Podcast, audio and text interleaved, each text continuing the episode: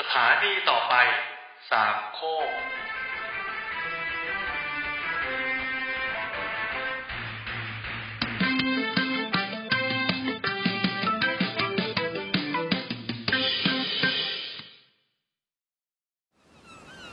แนทนางนวล สวัสดีค่ะ และนี่ก็คือแนทนางนวลตอนที่ 6 แล้วนะคะ ก็ พิ่งมี 6 ตอนเอง แต่ก็รู้สึกว่าเหมือนอยู่กับมันมานาน เพราะว่าในใน 7 วันเนี่ย เราเตรียมข้อมูล 1 ตอนน่ะอย่างน้อยก็ประมาณ 3 วันแล้ว แต่อาจจะไม่ได้ใช้แบบ 3 วันนี้ 24 ชั่วโมงอะไรอย่างนั้นนะ เพราะว่าใช่ค่ะมีงานประจำ ก็อาจจะแบบเติมเติมเติมไปเรื่อยๆอะไรเงี้ย แล้วก็ด้วยความที่มันมันเป็นคือนัดนางนวลมันเป็นรายการที่เกี่ยวกับการออกทะเลแล้วเนาะ มันก็เลยเหมือนแบบ ตอนแรกก็ไม่คิดว่าจะยาวขนาดนี้อะไรเงี้ยแล้วก็เติมประเด็นนู้นประเด็นนี้อะรู้สึกมันยังไม่ complete หรือว่ามันจบไม่ลงก็เลยแบบ ยัดยัดเข้าไปอีก แล้วมันก็บานบ้างบางทีก็แทนที่จะต้องเสียเวลาหาข้อมูลเพิ่มก็จะต้องเสียเวลาแบบตัดให้มันย่อเล็กลงอะไรเงี้ยค่ะ หรือบางทีก็มีการเปลี่ยนไปเลยทั้งแบบ อาจจะเริ่มตั้งต้นเนี่ยอาจจะอยากทำ EP นี้เกี่ยวกับเรื่องนี้ทำไปทำมาเอา้าอีกอีกเรื่องหนึ่งมันเด่นกว่าอะไรเงี้ย อืมก็อาจจะมีการกลบบ้างเปลี่ยนสคริปต์บ้างหรือ อย่างมันก็มีบางตอนนะที่นัดทำเสร็จแล้วรู้สึกว่า เราอ่านดูแล้วอะเรายังไม่รู้สึกว่ามันสนุกเลยอะก็เลยก็เลยไม่อยากทำออกมาอะไรประมาณนั้น แล้วก็ในขั้นตอนของการเตรียมข้อมูลก็เรื่องหนึ่งแต่ว่าอย่างบางทีอย่างเงี้ยแนทอะเนื่องจากมันเป็นรายการอัดคนเดียว ก็อยากให้มันรื่นหมายถึงว่า รื่นหูแบบน่าฟังอะไรเงี้ยเออมีความสดชื่นแต่ว่าแบบถ้าเสียงไม่พร้อมอะบางทีก็ยังไม่อยากอัดขึ้นมา แล้วก็บางวันแบบ เวลาเราเหนื่อยมาก หรือว่าเวลาเราไปกินเหล้ามา ตื่นมาอีกวันหนึ่งเสียงมันจะแบบไม่คงที่อะไรอย่างเงี้ยค่ะ ซึ่งวันนี้ก็เป็นหนึ่งในวันนั้นนั่นแหละ ตอนนี้ก็เลยอาจจะเสียงไม่ใสนิดหน่อยก็ขออภัยผู้ฟังทุกคนด้วยอืมแต่ว่าก็เข้าเรื่องกันเลยดีกว่า จริง ๆ ตอนนี้มันเกี่ยวกับแมลงสาบแต่ว่าก่อนที่เราจะไปพูดถึงแมลงสาบเลยอะเรามาพูดถึงกันก่อนว่า แมลงเนี่ยหรือแมง เพราะว่าหลายคนก็ยังเขียนผิดอาจจะแบบ เขียนผิดด้วยความชินมือเพราะบางคนเนี่ยเดี๋ยวนี้เดี๋ยวนี้เราไม่ค่อยหลายคนอะไม่ค่อยสนใจเกี่ยวกับการสะกดเท่าไหร่เอ่ออันนี้เป็นจำพวกหนึ่งนะคือหมายถึงว่าอาจจะสะกดผิด เพราะว่าไม่ได้ใส่ใจว่า เป็นลอเรือหรือเป็นลอลิงอะไรเงี้ยเออโดยที่อะอย่างคำว่าลื่นหูเนี่ยบางคนอาจจะคิดว่าอ๋อฟังแล้วมันลื่นไหล มันก็คงเป็นลอลิงสิอะไรเงี้ยแต่จริงๆรื่นหูเนี่ยมันมาจากรื่นรมอะไรเงี้ยมันก็ต้องเป็นรอเรือนะคะ เป็นต้น อย่างคำว่าแมงเนี่ยก็อาจจะเหมือนแบบรู้สึกว่าเอ้ยแมงกับแมลงมันก็ใช้แทนกันได้แหละแต่จริงๆอะมันแทนกันไม่ได้เพราะว่าแต่ละคำเนี่ยมีความหมายของตัวเขาเองอยู่ ซึ่งเขาก็มีจุดร่วมที่เหมือนกันนะคะ ก็คือแมงกับแมลงเนี่ยทั้งคู่อะเป็นสัตว์ที่ไม่มีกระดูกสันหลัง แต่ข้อแตกต่างเนี่ยอันนี้ก็ค่อนข้างเห็นได้ชัดก็คือ แมงอะจะมี 8 ขาหรือ 10 ขา ในขณะที่แมลงอะจะมี 6 ขาเท่านั้นเลย แล้วก็แมงเนี่ยสัตว์จำพวกนี้ส่วนมากอะเขาจะแบ่งเป็นแค่ 2 ส่วน ก็คือมีส่วนหัวกับส่วนอกอะที่รวมกันเป็นส่วนหนึ่งแล้วก็อีกส่วนหนึ่งอะก็คือท้อง แต่ว่าแมลงอะ จะมี 2 ส่วนหรือ 3 ส่วนก็ได้ โดยสามารถแบ่งเป็นส่วนหัวส่วนอกแล้วก็ส่วนท้องนะคะ แล้วก็นอกจากนี้อันนี้แมงอะก็เห็นชัดเหมือนกันก็คือเขาอะไม่มีปีกแล้วก็ไม่มีหนวด แต่ว่าแมลงอะจะมีปีกหนึ่งคู่หรือว่าสองคู่ก็ได้ แล้วก็ความยาวของลำตัว อันนี้อาจจะเหมือนแบบค่อนข้างกว้างแล้วก็ ไม่ไม่ไม่ได้แบบบอกความแตกต่างอะไรกันเท่าไหร่อะไรเงี้ยเออก็คือแมงอะมีความยาวตั้งแต่แบบ 0.08มิลลิเมตรก็คือเล็กมาก จนถึงยาวแบบ 21เซนติเมตรก็คือแบบยาวมากอะไรเงี้ยส่วนแมลงนะคะ จะเป็นสัตว์ที่มีจำนวนประชากรมากที่สุดในโลก อันนี้ก็รู้กันอยู่แล้วแหละ แต่ว่าจริงๆอะแมลงอะข้อดีของมันก็คือมันเป็นอาหารของสัตว์หลาย ๆ ชนิดว่าจะเป็นแบบกบงู อะไรนู่นนั่นนี่ก็สามารถกินแมลงได้ทั้งหมดเพราะด้วยความที่มันมีหลายชนิดมาก ๆด้วยแหละอืมแล้วก็หาง่ายอะไรอย่างเงี้ยค่ะ ถ้ายกตัวอย่างเนี่ยก็จะเห็นชัดมากเลยก็คือ แมงเนี่ยได้แก่แมงมุม อันนี้ก็คือมีขา 8 ขาเนาะแล้วก็แมงป่องเห็บไรอะไรเงี้ย อืม อันนี้ก็จะเริ่มเห็นข้อแตกต่างจากแมลงที่ชัดเจนมากขึ้น ส่วนแมลงนะคะ ก็ได้แก่แมลงปอผีเสื้อด้วงตะกะแตน ซึ่งทั้งหมดที่พูดมาก็ มีปีกหมดเลยแต่อย่างเมื่อกี้แมงที่พูดมาเนี่ยแมงมุมก็คือไม่มีปีก เห็บไรก็คือไม่มีปีกนะคะขอเสริมหนึ่งเรื่องก่อนเลยสั้น ๆ ก็คือ แมงกินฟันที่เราเรียกกันอะ มันไม่ใช่แมงจบสั้นมากเอามาต่อกันคือจริง ๆอะที่พูดถึงเรื่องแมลงขึ้นมา เพราะว่าอยากพูดถึงแมลงสาบแหละแล้วก็แมลงสาบเนี่ยเป็นเรื่องนัดกลัวมาก แต่ว่าก็ยังไม่ใช่ตัวที่นัดกลัวที่สุดนะ เพราะว่าตัวที่นัดกลัวที่สุดก็คือผีเสื้อ เราไม่ชอบผีเสื้อเลย อาจจะเป็นว่าตอนเด็กๆอะพี่สาวเราอะชอบเล่นกับผีเสื้อแล้วมุมมุมที่พี่สาวเราจับจับผีเสื้อเรายื่นมาให้เราอะ คือพี่เราอะจับตรงปีกใช่ไหมเรายื่นมาเขาก็คงเห็นแบบเห็นปีกเห็นอะไรเงี้ย แต่มุมที่พอเขายื่นมาใส่หน้าเราแล้วภาพที่เราเห็นน่ะ มันคือแมลงตัวแบบดำๆอะแล้วก็แบบเหมือนเหมือนนึกออกป่ะภาพขยายของแมลงมันน่ากลัวมากนะเว้ยมันถูกใช้เป็นพวกสัตว์ประหลาดในพวก การ์ตูนแบบการ์ตูนการ์ตูนที่แบบหุ่นหุ่นยักษ์สู้สัตว์ประหลาดอะไรเงี้ยหลายอย่างเลยอะแบบซูมหน้ามันเข้าไปแบบเห็นตาเห็นอะไรเงี้ย แล้วก็คือมุมที่เราเห็นผีเสื้อที่พี่สาวเรายื่นมาให้ดูอะก็เป็นแบบแมงดำๆที่ตัวเป็นป้อง แล้วก็มีขายุบยุบกระดุกกระดุกกระดุกอย่างเงี้ยแล้วก็แบบกระดกก้นใส่หน้าแบบ ไม่ไหวแล้วแบบเกลียดมันมากเลยนะแต่กับหนอนนะเล่นได้ แต่พอเป็นผีเสื้อคือไม่เอาอะไรอืมกับอีกอย่างหนึ่งที่เลือกที่จะพูดถึง แมลงสาบอะเพราะว่ามันเจอบ่อยกว่า คือต่อให้เรากลัวผีเสื้อมากกว่าแมลงสาบอะแต่ว่าในชีวิตประจำวันนะเช่นเดินไปขึ้น BTS ที่เอกมัยอะไรเงี้ยเราไม่ได้เจอผีเสื้อง่ายขนาดนั้นไงแต่ว่าถนนเส้นแบบเอกมัยคือแมลงสาบเยอะมากเยอะจริง ๆ แบบตอนกลางคืนก็ออกมาแบบเพ่นพ่านไปหมดแล้วแม้แต่ตอนเช้าคือยังมีซากทิ้งไว้อยู่เหมือนถูกเหยียบตายตั้งแต่ตอนกลางคืนแล้วก็ไม่มีใครมาแบบกู้กู้ออกไปอะไรเงี้ยแต่ก่อนที่เราจะไปถึงแมลงสาบนะคะ ก็ขอแวะอีกทีหนึ่งก็คือ อันนี้ยังอยู่ที่เรื่องแมงกับแมลงละกัน เพราะว่าเราว่าอันนี้คนเรียกผิดเยอะมากก็คือหอยแมงผู้คือคนเรียกหอยแมงผู้อะเยอะ แต่จริงมันก็คือหอยแมลงผู้มีลอลิงด้วย หอยแมลงผู้เนี่ยเป็นหอยสองฝาเออพอเราเจอประโยคนี้เราก็แอบนึกขึ้นมาเลยว่าเอ้ยแล้วอะไรวะคือหอยฝาเดียว อืม ก็เลยไปหาตัวอย่างว่าหอยฝาเดียวคืออะไร ไม่ใช่หอยนางรมนะ คือหอยนางรมนะเพราะเวลามันอยู่บนโต๊ะอาหารนะมันจะมีฝาเดียวแต่จริงๆมันเกิดมามีสองฝาก่อน จะมีใครเข้าใจผิดไหมไม่มีหรอกโอ๊ยเออก็คือจริงๆอะหอยฝาเดียวอะมันได้แก่พวก snail หรือว่าหอยทากเนี่ยเอง แล้วก็รวมไปถึงในในจำพวกของ snail เนี่ยรวมไปถึงหอยหวานด้วย ที่ก็เป็นของกินเหมือนกันนั่นแหละที่มันเป็นสีเหลืองๆแล้วก็มีจุดสีน้ำตาลเข้มเนี้ยแล้วเวลากินก็ต้องหยิบตรงที่มันเป็นแข็งๆอะแล้วดึงออกมา แต่ถ้าคุณทำแข็งๆอันนั้นหลุดออกจากตัวหอยไปแล้วก็ต้องเอาไม้ไปแยงอืมนั่นแหละอร่อยดี ซึ่งจริง ๆนะแนทนับว่าตัวเองอะเป็นคนที่ชอบกินหอยคนหนึ่ง หอยที่เราชอบที่สุดก็คือโฮตาเตะ เป็นแบบกินกินเป็นซาซิมิดิบๆเนี่ยอร่อย แล้วก็แม้ว่าจะสุกก็อร่อยอยู่ดี แต่เวลาดิบเขาจะอร่อยกว่า เขาจะมีกลิ่นเฉพาะบางอย่างที่เหมือนเวลาเรากินเบียร์แล้วมันจะมีรสขมติดคอนิดนึงที่เป็นเป็นขมแบบที่เรายินดีกับมันอะไม่ใช่ขมแบบมาระอย่างเงี้ยเออ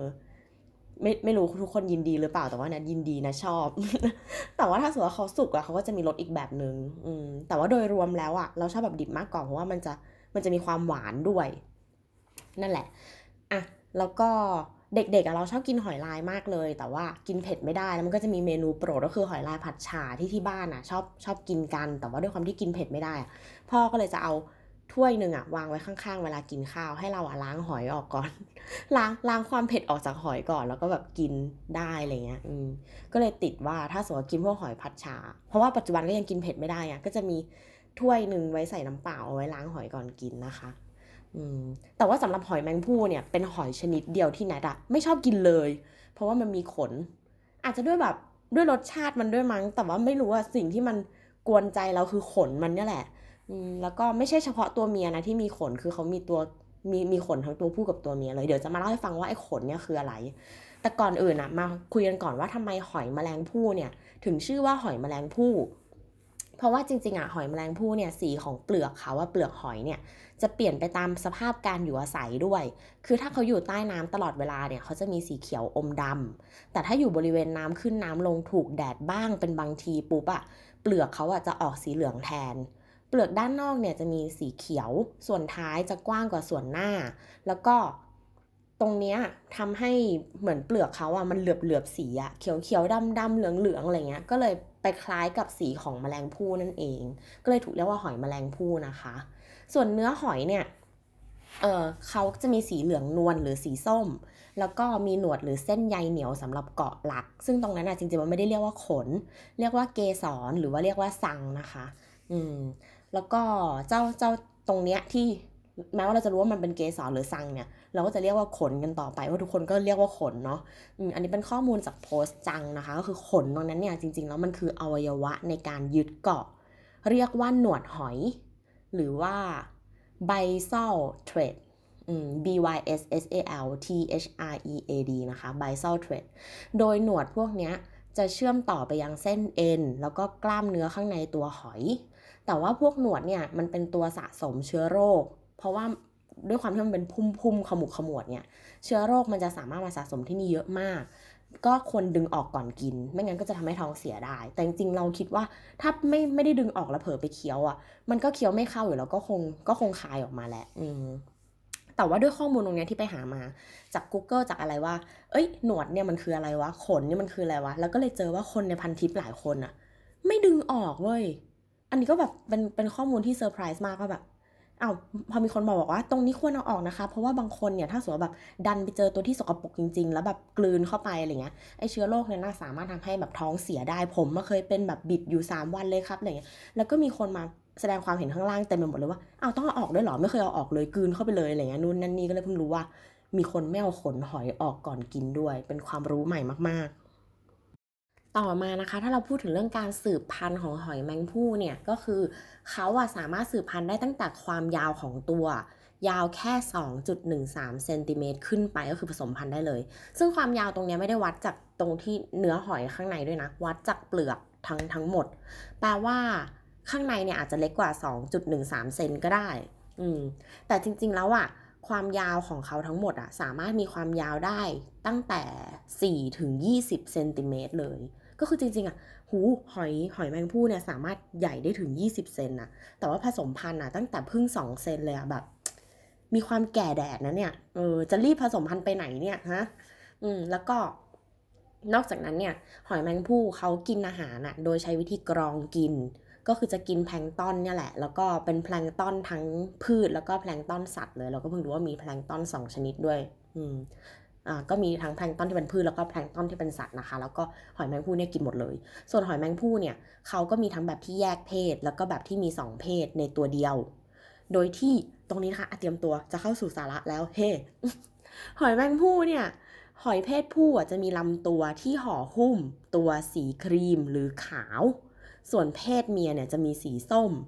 อันนี้เป็นความรู้ที่มีประโยชน์กับชีวิตคุณนะคะ ครั้งแรกในรายการนัดนางนวลปกติเราจะเป็นความรู้ที่ เราก็เพิ่งรู้ แล้วคุณก็ไม่จำเป็นต้องรู้ก็ได้ แต่เราอยากเล่าให้ฟัง แต่อันนี้มีประโยชน์จริงเพราะว่าเวลาไปกินอาหารซีฟู้ดอะหลายคนจะชอบเลือกก็แบบเฮ้ยมันต้องเลือกสีส้มดี เพราะว่ามันสุกแล้วหรือว่าเฮ้ยมันต้องเลือกสีส้มเพราะว่าแปลว่ามันสดกว่า สีขาวมันดูเหมือนแบบหอยจืดอะหอย หอยแบบตากแห้ง หอยตากลมมานาน อาจจะแบบถูกวางไว้ตั้งแต่8ปดโมงเช้าเที่ยงก็ยังไม่มีใครคีบไปกินอะไรเงี้ยซึ่งเป็นความเชื่อที่ผิด เพราะว่าจริงๆอะมันเอาไว้แยกสีเฉยๆแยกเพศ ก็คือหอยเพศผู้นะคะ จะออกครีมขาวส่วนเพศเมียเนี่ยจะมีสีส้มแปลว่าหลังจากนี้เวลาคุณไปกินบุฟเฟ่นะคะ คุณก็สามารถกินได้ทั้งหอยสีส้มและหอยสีขาวภูมิใจมากเลยอะที่มีสาระความรู้ที่สามารถเอาไปใช้ในชีวิตประจำวันได้ นั่นแหละค่ะ ปักหมุดไว้นะคะตรงนี้อะต่อมาคือเปลือกหอยเนี่ยสามารถนำไปใช้ประโยชน์ได้ด้วยก็คือเปลือกหอยของหอยแมงผู้เนี่ยนิยมเอาไปบดเพื่อเป็นผสมเป็นอาหารสัตว์ แล้วก็หรือเอาไปผสมทำยาก็ได้ อย่างหลายๆที่อะบางคนเลี้ยงเต่า เช่นเต่าบกอย่างเงี้ยแล้วให้เขากินแต่พืชอะเขาจะขาดแคลเซียมที่เอามา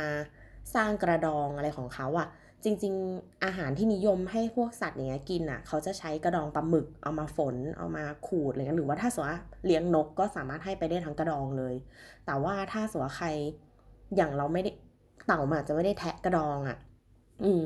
เราก็สามารถเอาเปลือกหอยเนี่ยป่นป่นป่นแล้วก็โรยบนผักของเรา แล้วก็เอาผักเนี่ยให้เต่ากินได้ เขาก็จะได้ได้แคลเซียมไปพร้อมกับผักของเขาจบกันไปแล้วนะคะกับเรื่องหอย ต่อมามาที่เรื่องปลาบ้าง แต่ก็ยังคงคอนเซปต์เดิมก็คือ เรายังอยู่บนเรื่องแมลงกับแมงนะคะก็คือปลาแมลงภู่อืมบางคนก็อาจจะสะกดว่าเป็นปลาแมงภู่เหมือนกันนั่นแหละ ก็นอกจากหอยแมงภู่แล้วเราก็มีปลาแมลงภู่ด้วย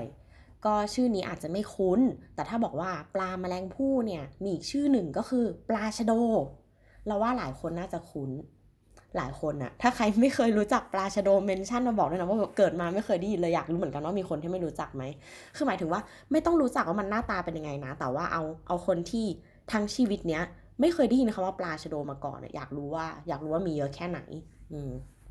เพราะสำหรับเรารู้สึกว่ามันเป็นคำที่ธรรมดามาก ก็ปลาชะโดนะคะ สิ่งที่พิเศษสำหรับเขาเนี่ยคือ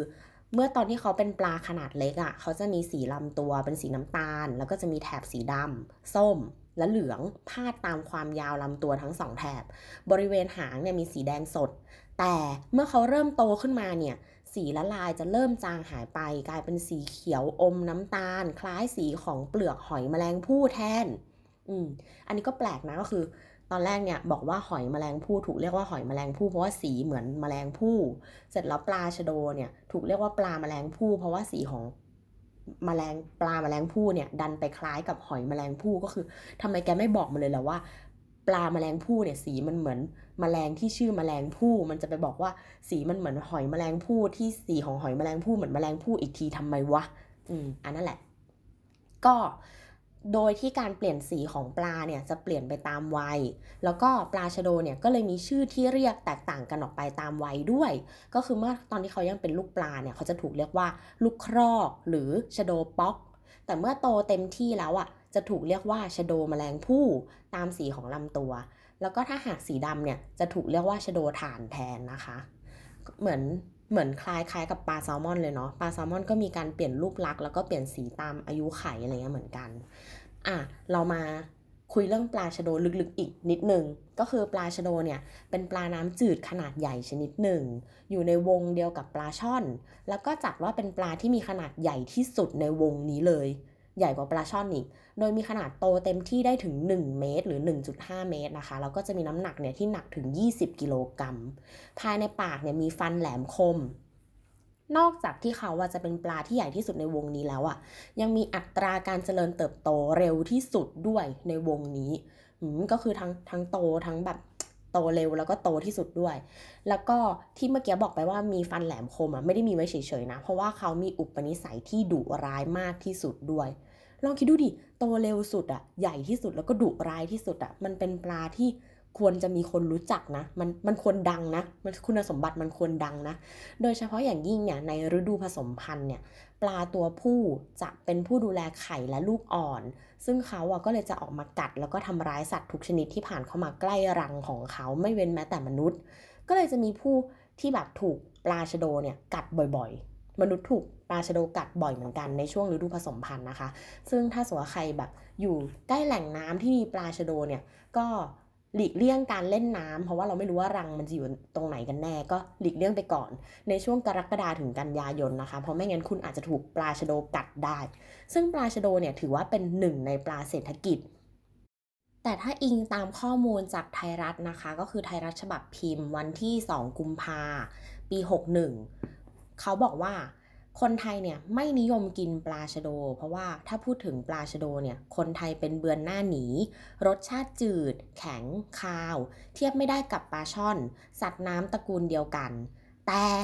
กลุ่มจอร์ดปลาชะโดไทยเนี่ยก็คือเป็นกลุ่มกลุ่มคนที่ตั้งชื่อเรียกตัวเองขึ้นมาว่ากลุ่มจอร์ดปลาชะโดไทยนะคะ เขาได้ซุ่มเลี้ยงปลาชะโดเนี่ยกันมาแบบเงียบๆมานานร่วมกว่า 30 ปี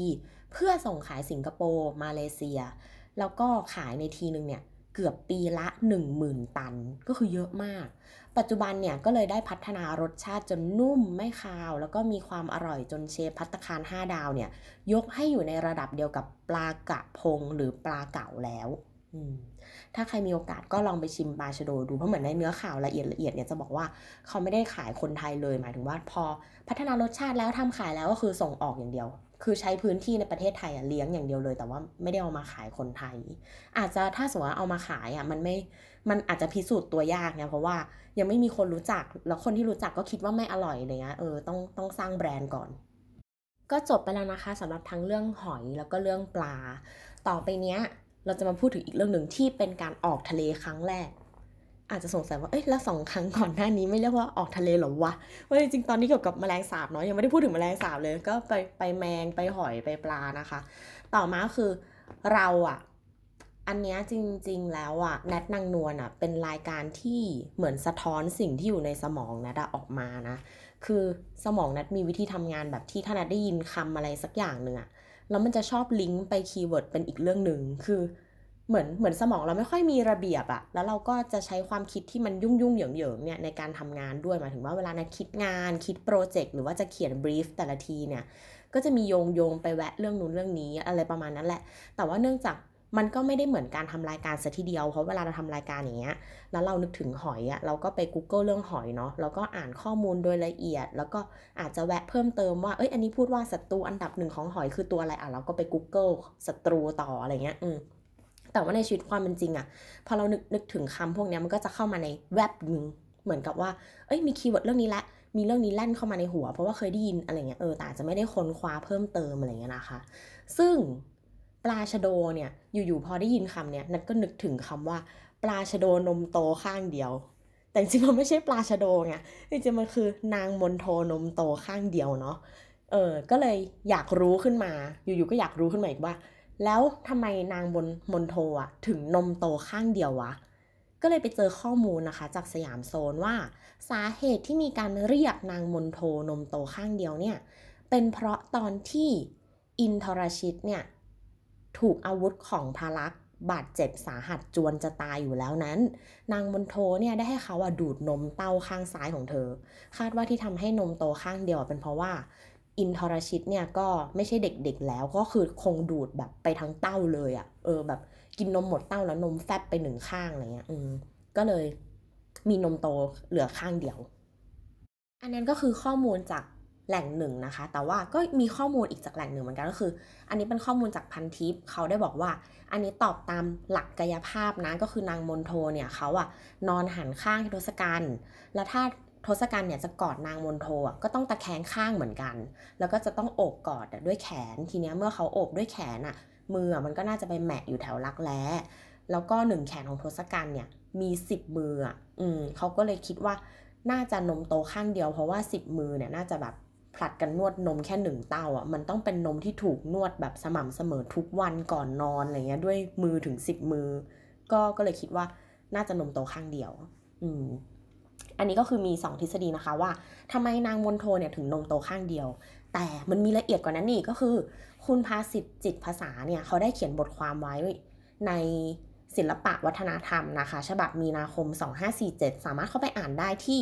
เว็บไซต์ silpa-mag.com นะคะ โดยอันเนี้ยเขามาไขข้อข้องใจด้วยว่านางมนโทนมโตข้างไหน ซึ่งคุณภาสิทธิ์เนี่ยเขาบอกว่า มีคติโบราณที่พูดติดปากกันอยู่บทหนึ่งว่า หญิงซ้ายชายขวาอะอันนี้ถ้าใครฟังเพลงของปานธนาพรก็จะเถียงค่ะว่าแบบไม่ใช่หญิงร้ายชายเลวต่างหากอะไม่เป็นไร ต่อนะคะก็คือเขาบอกว่าการนอนของคู่ผัวเมียเนี่ยก็เช่นกันที่แบ่งเป็นลักษณะว่าหญิงซ้ายชายขวา ดังที่ปรากฏอยู่ในขุนช้างขุนแผนนะคะ ตอนขุนแผนขึ้นเรือนขุนช้างเพื่อลักนางวันทองไปป่านั้น ขุนแผนล้ำเลิกอดีตกับนางวันทองเนี่ยก็สะท้อนให้เห็นว่าเขาเนี่ยนิยมจัดให้ผู้หญิงนอนทางด้านซ้าย แล้วก็ผู้ชายนอนทางด้านขวา อืม รายละเอียดก็ลองไปหาอ่านกันเอาเอง ต่อมาเนี่ย คุณภาสิทธิ์เนี่ยเขาก็เลยออกความเห็นไว้ว่า แน่เสียยิ่งกว่าแน่ที่นางมนโทเนี่ยต้องนอนทางด้านซ้ายของทศกัณฐ์แน่นอน แล้วก็เมื่อนางมนโทนอนทางด้านซ้ายเนี่ยทศกัณฐ์ก็ต้องนอนทางด้านขวา แล้วก็เมื่อนอนข้างขวาเนี่ยถ้านอนชิดกันอะแขนซ้ายของทศกัณฐ์ก็เท่ากับตายไปข้างหนึ่งเพราะว่าถูกทับอยู่ทำอะไรไม่ได้ ไม่ว่าจะนอนหงายหรือนอนตะแคงซ้ายเนี่ยถ้าทศกัณฐ์จะกอดนางมนโทก็ต้องตะแคงซ้ายแล้วโอบด้วยแขนขวา ทีนี้เมื่อโอบด้วยแขนขวาแล้วอะจังหวะของมือขวาเนี่ยก็น่าจะอยู่ที่อืมนมซ้าย ก็ไม่ว่าจะเป็นทฤษฎีไหนนะคะว่าถูกบีบหรือว่าถูกดูดกินเนี่ยคำตอบอะมันไปในทิศทางเดียวกันก็คือ นมซ้ายค่ะ ถ้าถามว่านางมนโทนมโตข้างไหนก็คือเป็นนมซ้ายอย่างแน่นอนว่าจะเป็นทฤษฎีไหน อืมไม่น่าเชื่อเลยอะว่าขนาดทฤษฎีการโตที่ไม่เหมือนกันนะข้างที่ออกมาเฮ้ยมันเป็นข้างเดียวกันวะอะไรเงี้ยก็เป็นอีกหนึ่งเรื่องนะคะที่รู้สึกว่าอู้ wow จังเลยอืมก็จบกับหอยกับปลาแล้วก็กับ นางมณโฑแล้วนะคะ มาต่อกันที่ original ของสีที่เราบอกว่า เฮ้ย เนี่ย ทั้งปลาแมงภู่แล้วก็หอยแมลงภู่อะถูกเรียกเรามีคำว่าแมลงภู่อะเพราะมันไปเหมือนแมลงภู่ไง เพราะฉะนั้นเราจะไม่พูดถึงเจ้าแมลงผู้ที่เป็นตัวเอกของเรื่องนี้ ได้ยังไงวะ เพราะว่าจริง ๆ ตัวเอกต้องเป็นแมลงสาบสิวะ อืมเอาเป็นว่าเรามาคุยกันถึงเรื่องแมลงผู้ดีกว่า เนี่ย ถ้าสมมติว่าใคร Google หาข้อมูลอะเราไปเปิดในหน้าวิกิพีเดีย ก็จะเห็นข้อความที่เตือนไว้ด้วยนะว่า ระวังสับสนกับหอยแมลงผู้ หรือปลาแมลงผู้อืมแมลงผู้ที่เป็นแมลงจริง ๆ เนี่ย ถูกบรรยายในทางวิทยาศาสตร์เป็นครั้งแรกโดยนักกีตวิทยาชาวอังกฤษ ชื่อดรู ดูรี ในพศ 2316 นานมากแล้ว คือถูกค้นพบนานมากแล้ว โดยถูกจัดให้เป็นสมาชิกอยู่ในกลุ่มพึ่งเดี่ยว คือแมลงผู้เนี่ยไม่ก็เป็นพึ่งชนิดหนึ่ง แล้วก็เป็นพึ่งที่มีขนาดใหญ่ แข็งแรงและก็มักจะอยู่อย่างโดดเดี่ยว ไม่ได้อยู่เป็นอาณาจักร ก็เลยถูกเรียกว่าเอ่อถูกนับว่าเป็นสมาชิกในกลุ่มพึ่งโดดเดี่ยวนะคะ เพราะว่าไม่ได้อยู่แบบอาณาจักร โดยที่ตัวเจ้าแมลงผู้เนี่ยจะมีสีดำสว่างสดใส มีปีกสะท้อนแสงสีเขียวน้ำเงินโลหะ และจะสะท้อนแสงสีม่วงในแสงแดดแมลงผู้เนี่ยอาจจะเป็นแมลงที่ใหญ่ที่สุดในกลุ่มไซโลโคปาเท่าที่เคยรู้จัก และเกือบจะเป็นพึ่งที่ใหญ่ที่สุดในโลก น่ากลัวมากคือพึ่งธรรมดาก็กลัวแล้วอะมึงจะมีพึ่งที่ใหญ่ที่สุดในโลกด้วยเหรอ ซึ่งที่บอกว่าเกือบเป็นพึ่งที่ใหญ่ที่สุดในโลกเนี่ยก็แปลว่ามันต้องมีพึ่งที่ใหญ่ที่สุดในโลกด้วย ก็เลยไปหาข้อมูลมานะคะ แล้วก็เลยเจอข้อมูลจาก BBC ก็คือบอกว่าพึ่งยักษ์ตัวใหญ่ที่สุดในโลกเนี่ยรู้จักกันในชื่อของพึ่งยักษ์วอลเลซโดยตั้งตามชื่อคนที่ค้นพบเนี่ยคือนายอัลเฟรด รัสเซล วอลเลซนักธรรมชาติวิทยาและนักสำรวจชาวอังกฤษ เขาเนี่ยได้อธิบายถึงพึ่งยักษ์ชนิดนี้ไว้อะตั้งแต่ปี 2401 นานมากแล้วอีกเหมือนกัน พึ่งยักษ์วอลเลซเนี่ยเป็นพึ่งที่มีขนาดใหญ่ที่สุดในโลก มีระยะห่างระหว่างปีกทั้งสองข้างเนี่ยกว้างถึง 6 เซนติเมตร โดยพึ่งยักษ์วอลเลซตัวเมียเนี่ยมักทำรังอยู่ในจอมปลวก โดยใช้กรามขนาดใหญ่ในปากด้านบนเนี่ยดูดยางไม้เหนียวมาทำรัง เพื่อป้องกันไม่ให้ถูกปลูกปลวกแต่ปลวก รุกรานด้วย ก็คือขโมยรังของปลวก แต่ก็ป้องกันปลวกเนี่ยกลับเข้ามาทวงบ้านคืนนี้และนั่นก็คือพึ่งที่ใหญ่ที่สุดในโลกนะคะ ส่วนพึ่งเนี่ยที่หวานที่สุดอะก็คือพึ่ง รู้ว่ารักเธอขนาดนี้ พึ่งรู้ว่าทั้งหมดใจที่มีอยู่ ใส่เข้ามาเฉยๆอยู่ก็ใส่เข้ามาแล้วก็ไม่ตลกด้วยตัดอารมณ์กันเฉยๆนะคะอะเราก็มาต่อที่แมลงผู้ก็คือแมลงผู้นะคะ จะเจริญเป็นตัวเต็มวัยในช่วงฤดูหนาว แล้วก็เราจะพบแมลงผู้เนี่ยบินตอมดอกไม้อะเฉพาะในช่วงเดือนเมษาถึงพฤษภาเท่านั้น เพื่อที่เขาอะจะหาน้ำหวานเป็นอาหารอะไรเงี้ยอืมแล้วก็แมลงผู้เพศผู้อะจะไม่มีเหล็กใน จะมีเพียงแต่แมลงผู้เพศเมียเท่านั้น งงไหมแมลงผู้แต่เพศเมีย ที่เขาอาจจะมีเหล็กในนะคะ แล้วก็สามารถต่อยให้ได้รับบาดเจ็บได้ไม่ว่าจะเป็นคนหรือว่าสัตว์เลี้ยงลูกด้วยนมอะไรเงี้ยอืมแล้วก็สามารถต่อยได้หลายทีโดยไม่ตายด้วย คือบางคนเนี่ยอาจจะเคยศึกษาเรื่องพึ่งมาก่อนแล้วอาจจะคุ้นชินกับคำที่กล่าวว่า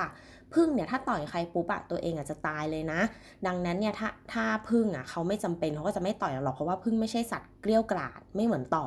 คือต่อสามารถ อยู่ๆโจมตีเราขึ้นมาได้ แต่ว่าพึ่งเนี่ยถ้าเราไม่ไปรบกวนเขาหรือว่าไม่ไปทำร้ายเขาก่อนเนี่ย โดยปกติแล้วเขาจะไม่ต่อยเรา เพราะว่าเขาจะต่อยที่จำเป็นเนื่องจากเดี๋ยวเขาต่อยแล้วเขาก็ตายนะคะ ก็แต่ว่าอันเนี้ยไม่ไม่ใช้ไม่ได้กับ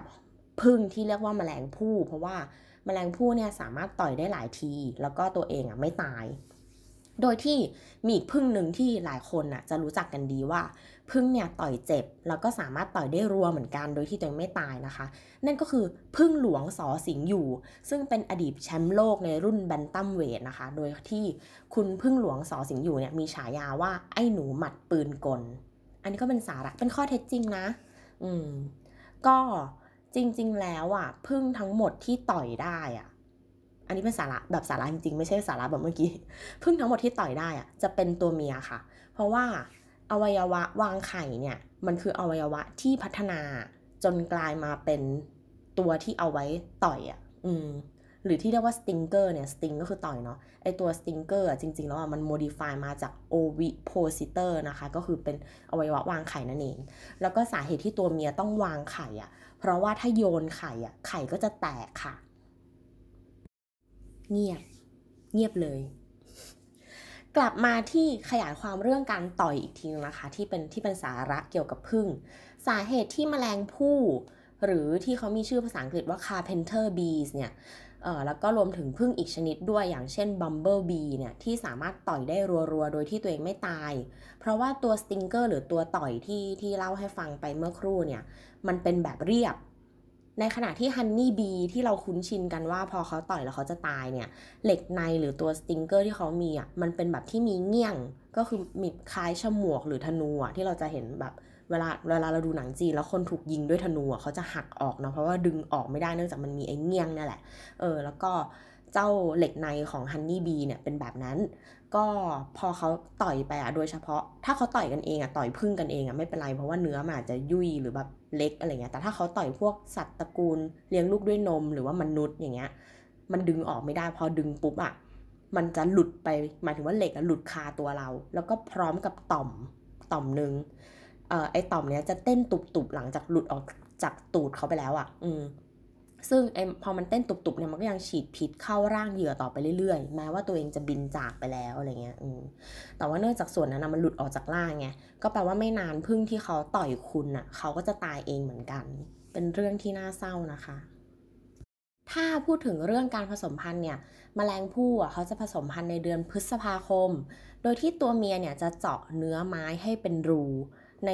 เขาจะเลือกไม้ที่เนื้อมันแห้งตายไปแล้วเนี่ยแล้วก็จะเจาะให้เป็นรู โดยใช้ฟันกรามอะกัดแทะเนื้อไม้เพื่อทำรัง ด้วยเหตุนี้เนี่ยชื่อภาษาอังกฤษของแมลงผู้อะก็เลยเรียกว่า carpenter's bee ที่เป็นช่างไม้เนี่ยเพราะว่าเขา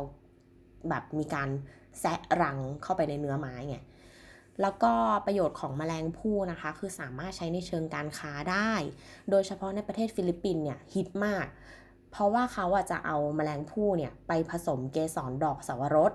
นอกจากนี้เนี่ยยังมีการค้นพบว่าดอกเสาวรสเนี่ยบานสัมพันธ์กับช่วงที่แมลงภู่กำลังแพร่หลาย แสดงให้เห็นว่าสิ่งมีชีวิตทั้งสองชนิดนี้เนี่ยวิวัฒนาการมาอย่างสัมพันธ์กันด้วยอืมก็คงเป็นภาวะพึ่งพิงเหมือนที่ดอกฟิกอะก็ก็ต้องใช้แมลงชนิดหนึ่งเหมือนกันในการที่ตัวเองจะขยายพันธุ์อะไรเงี้ยเนาะอืม ซึ่งสาเหตุที่นะพูดถึงทั้งหอยแมลงภู่ปลาแมลงภู่แล้วก็ตัวพึ่งแมลงภู่ทั้งหมดเนี่ยนะคะก็เพียงเพื่อจะบอกว่ามันไม่ได้เขียนว่าแมง ทั้ง 3 ชนิดเนี้ยที่ถูกต้องจะต้องมีลอลิงด้วยนะคะ เป็นแมลงภู่แค่นั้นเองยาวมากก็คือผ่านไป 30 นาทีแล้วแมลงสาบของกูอยู่ไหน แต่ก่อนที่ตอนนี้จะกลายเป็นชื่อว่าตอนแมลงผู้อย่างเป็นทางการนะคะ เพราะว่าเราไม่สามารถเปลี่ยนชื่อตอนได้แล้ว เพราะว่าพี่แอนวาดปกเสร็จแล้ว เราก็ต้องยึดมั่นในแมลงสาบ ก็อะเราไปพูดกันเรื่องแมลงสาบต่อกันเลย แมลงสาบเนี่ยเมื่อช่วงต้นตอนอะหรือเรียกว่าครึ่งหนึ่งของตอนเลยดีกว่า เราได้พูดถึงเรื่องความแตกต่างของคำว่าแมงแล้วก็แมลงไปแล้ว เพราะฉะนั้นพอพูดถึงคำว่าแมลงสาบเนี่ยก็เหลือแต่ส่วนหลังเนาะก็มาพูดกันที่คำว่าสาบแล้วก็สาบหมายถึงว่าสาบบอใบไม้กับสาบปอปลากันละกันว่ามันต่างกันยังไง เรามาเริ่มกันที่คำว่าสาบที่เป็นปอปลาก่อนนะคะ ก็คือสาบปอปลาเนี่ยสาบหรือสาบสันเป็นคำนาม แปลว่าคำแช่งให้เป็นไปต่างๆ ของผู้ที่มีฤทธิ์อำนาจ เช่น เทวดาฤาษีแม่มด เป็นต้น โดยที่มันก็มีลูกของคำว่าสาปด้วยเป็นคำว่าสาปส่งกับสาปแช่งแต่ว่าเด็กสมัยนี้น่าจะไม่ใช้คำว่าสาปกันแล้ว เพราะว่าในในอินเทอร์เน็ตจะเห็นว่าหลายคนใช้คำว่าฉาบ ฉันจะฉาบแกอืม ผู้ใหญ่หลายคนนะคะ ถ้าไปเห็นคำนี้ที่อื่นก็อาจจะไม่เข้าใจว่าเฮ้ยฉันจะฉาบแกมันแปลว่าอะไรวะอะไรเงี้ย เออ ก็ฝากแบรนด์ต่างๆด้วยนะคะ ว่าถ้าคุณจะทำสติกเกอร์ฟรีขึ้นมาอย่าใช้คำที่ซับซ้อนมากเพราะว่าแม่แนทเนี่ยชอบโหลดสติกเกอร์ฟรีมาใช้มาก แล้วก็บางทีเนี่ยแม่ก็จะมีคำถามมาคือจะส่งสติกเกอร์เนี่ยที่โหลดโหลดมาฟรีอะแล้วก็ถามแนทว่าคำนี้แปลว่าอะไรลูก เช่นแบบอยู่ๆก็ มาแบลแจ้เงี้ยเออแม่ก็จะถามว่าแบบแบลแจ้แปลว่าอะไรอะไรเงี้ยหรือบางทีก็แบบว่าหูเฟี้ยวเงาะอย่างเงี้ยแม่ถามว่าแบบเฟี้ยวมันคืออะไรลูกแล้วมันเกี่ยวอะไรกับเงาะอะไรเงี้ยอืมก็ฝากแบรนด์ต่างๆนะคะว่าอย่าทำสติกเกอร์ที่ซับซ้อนมากเพราะว่าถ้าเป็นวัยรุ่นเนี่ยส่วนมากเขาก็ซื้อใช้เองแหละ ก็น่าจะมีแต่target หลักของสติกเกอร์แจกฟรีน่าจะเป็นผู้สูงอายุมากกว่า โปรดทำข้อความให้ผู้สูงอายุเข้าใจด้วยนะคะ อืมอะกลับมาที่คำว่าสาปนะคะก็คือ สาปส่งเนี่ยไม่ใช่การสาปแช่ง สาปส่งอะเป็นภาษาปากแปลว่าการตัดขาดไม่เกี่ยวข้องด้วย เช่น คนคนนี้ฉันขอสาปส่งไม่คบอีก ก็คือไม่เกี่ยวกับการใช้เวทมนต์อำนาจอะไรจะต่างจากการสาปแช่ง สาปแช่งเนี่ยเป็นกิริยาแปลว่าการกล่าวมุ่งร้ายให้ผู้อื่นเป็นอันตรายอย่างร้ายแรง เช่น สาบแช่งไม่ให้ผุดไม่ให้เกิดนะคะอืมก็จะมีความแตกต่างกัน สรุปก็คือสาบส่งเนี่ยมันไม่ มันไม่เกี่ยวกับการสาบแช่ง อย่าเอามาใช้สับสน ต่อมาเรามาคุยกันที่สาบอีกคำนึงก็คือสาบบอใบไม้ สาบบอใบไม้เนี่ยมีความหมายถึง 4 4 อย่าง โดยที่เป็นความหมายที่เป็นคำนามทั้งหมดเลยก็คือสาบแรกนะคะ บอกว่า แปลว่ากลิ่นเหม็นชนิดหนึ่ง เช่น กลิ่นเสื้อผ้าที่ใช้แล้วแต่ยังไม่ได้ซัก กลิ่นตัวที่มีประจำอยู่กับสัตว์บางชนิดเช่น สาบเสือ สาบแพะ ก็หลายคนนะคะ คือแนทอะชอบกินเป็ด แกะ เออแต่ว่าแม่จะไม่ชอบแล้วเขาจะบอกว่ามันมีกลิ่นเฉพาะอะไรเงี้ยบางคนก็เรียกว่าเป็นกลิ่นสาบ เช่นอย่างเงี้ยกลิ่นสาบแพะอย่างเงี้ยแบบเนื้อ คือมันมันสำหรับคนที่ไม่กินนะเขาจะบอกว่ามันเหม็นเข้าไปถึงเนื้อข้างในเลยไม่ใช่แค่เวลาเรา เห็นมันมีชีวิตแล้วมันวิ่งผ่านเราแล้วแบบเออเหม็นอึเหม็นอะไรที่ติดตัวเขาอะไรเงี้ยแต่คือเหม็นเข้าไปถึงเนื้อเลยเพราะเพื่อนที่ไม่กินเนื้อวัวก็บอกว่าวัวเหม็นเหมือนกันอะไรเงี้ยอืมก็จะพวกแบบสัตว์ไม่กินทั้งหลายแบบวัวเป็ดแกะแพะอะไรเงี้ยเออเนี่ยชอบกินทั้งหมดเลย ต่อนะคะคำสาบที่สองเนี่ยก็แปลว่าชื่อมแมลงหลายชนิดหลายสกุล ในวงบลัตติเดลักษณะคล้ายแมลงแกลบ แต่ส่วนใหญ่ตัวโตกว่า ซึ่งอันนี้แบบเขาอธิบายยาวมากเลยนะ แล้วเราก็เพิ่งรู้ด้วยว่าเวลาเราค้นหาคำในราชบัณฑิตอะมันบอกวงบอกอะไรด้วยอะ เช่นอย่างเงี้ยคือเขาอธิบาย ยาวมากเลยว่าแบบลำตัวยาวประมาณ 2 เซนหรือมากกว่ารูปร่างเป็นรูปไข่ค่อนไปทางแบน หัวซ่อนอยู่ใต้ส่วนอกหนวดยาวคล้ายเส้นได้ขายาวมีหนามอะไรเงี้ย แล้วก็บอกไปถึงว่า พบบ่อยตามบ้านเรือทั่วโลกในปัจจุบัน เช่น ชนิด p e r l i p l a n e t a americana และชนิด Blatta orientalis อืมก็ไม่คิดว่าจะเจอคำอธิบายอย่างเงี้ยอยู่ในราชบัณฑิตอะเพราะว่าเรานึกว่ามันต้องอธิบายให้ เข้าใจง่ายที่สุดโดยเป็นภาษาไทยทั้งหมดปะไม่รู้อคิดเองอาจจะผิดก็ได้ว่าเห็นเวลาใช้ตัวเลขยังใช้เลขไทยเลยก็เลยไม่คิดว่าจะแบบแทรกภาษาอังกฤษเข้ามาด้วยอ๋อแต่บางอันมันก็ต้องแบบบอกที่มาป่ะเช่นคำว่าบุฟเฟ่อาจจะต้องบอกว่าสะกดแบบนี้ b u f f e t แต่ว่าอ่านแบบภาษาฝรั่งเศสอะไรอย่างนี้หรือเปล่า ไม่แน่ใจ อืมอะต่อกันนะคะ ที่ความหมายของคำว่าสาบที่3ก็คือ เรียกผ้าทาบที่อกเสื้อสำหรับติดกระดุมและเจาะรังดุมว่าสาบเสื้อ ปัจจุบันอนุโลมเรียกผ้าทาบที่คอ แขนกระเป๋าเป็นต้น เพื่อให้หนาขึ้นว่าสาบคอสาบแขนแล้วก็สาบกระเป๋า ก็คือไอ้แถบตรงกลางของชุดนิสิตเราอะที่มันจะหนากว่าเสื้อทั่วไปอะแล้วก็เจาะเป็นรูให้เราเสียบกระดุมกลัดกระดุม อันนี้ก็คือเรียกว่าสาบเสื้อนะคะ ส่วนความหมายที่ 4 คือเรียกห่วงน้ำใหญ่คล้ายบึงแต่โตกว่า ก็คือทะเลสาบนั่นเอง ซึ่งสาบในทะเลสาบมันไม่ได้แปลว่าเหม็น มันไม่ได้แปลว่า น้ำจะเหม็นนะ น้ำเหม็นสาบอะไรเงี้ย แต่ว่าสาบในที่นี้มันมาจากการที่ใช้คำว่าสาบอะแทนคำว่าจืด ก็เลยเป็นทะเลจืดหรือทะเลสาบนั่นแหละ อืมแต่ว่าโดยโดยทั่วไปในชีวิตประจำวันเราก็จะไม่ใช้คำว่าสาบแทนคำว่าจืด คือคำว่าสาบมันมันมีความหมายว่าจืด เฉพาะเมื่อมันอยู่กับคำว่าทะเลสาบ ไม่งงเนาะ ค่ะ เพราะฉะนั้นเนี่ยจากที่คุยกันเรื่องความหมายของคำว่าสาบทั้งปอปลาและบอใบไม้เนี่ยเราก็จะเห็นว่าคำว่าแมลงสาบจริง ๆ แล้วอะจะต้องสะกดด้วยบอใบไม้นะคะ เพราะว่ามาจากคำว่าเหม็นสาบเองหรือว่าที่เขาแบบจำกัดไปเลยว่าชนิดของแมลงเนี้ยเรียกว่าสาบเป็นต้นอืมก็เรามาคุยกันต่อถึงเรื่องสายพันธุ์ เพราะว่าจริง ๆอะแมลงสาบอะหลายคนน่าจะเราคิดว่ามันเป็นสัตว์ทั่วไปแหละ แต่ว่า หลายคนอาจจะเห็นภาพที่ไม่เหมือนกัน หมายถึงว่าในหนังเรื่องหนึ่งเนี่ยแมลงสาบหน้าตาแบบนี้ ในหนังบางเรื่องไอ้แมลงสาบก็หน้าตาแบบนั้นแทนอะไรเงี้ย หรือว่าพวกรายการ Fear Factor ที่เอาแมลงสาบมากินที่มันตัวอ้วนๆหยุบๆเนี่ยเออ มันก็ดูไม่เหมือนแมลงสาบที่เราเห็นตามพร้อมพงเอกมัยอะไรเงี้ย อืม ก็เลยมาพูดถึงเรื่องสายพันธุ์กันดีกว่า อันนี้เป็นข้อมูลจากเว็บไซต์นะคะ ชื่อ rentoq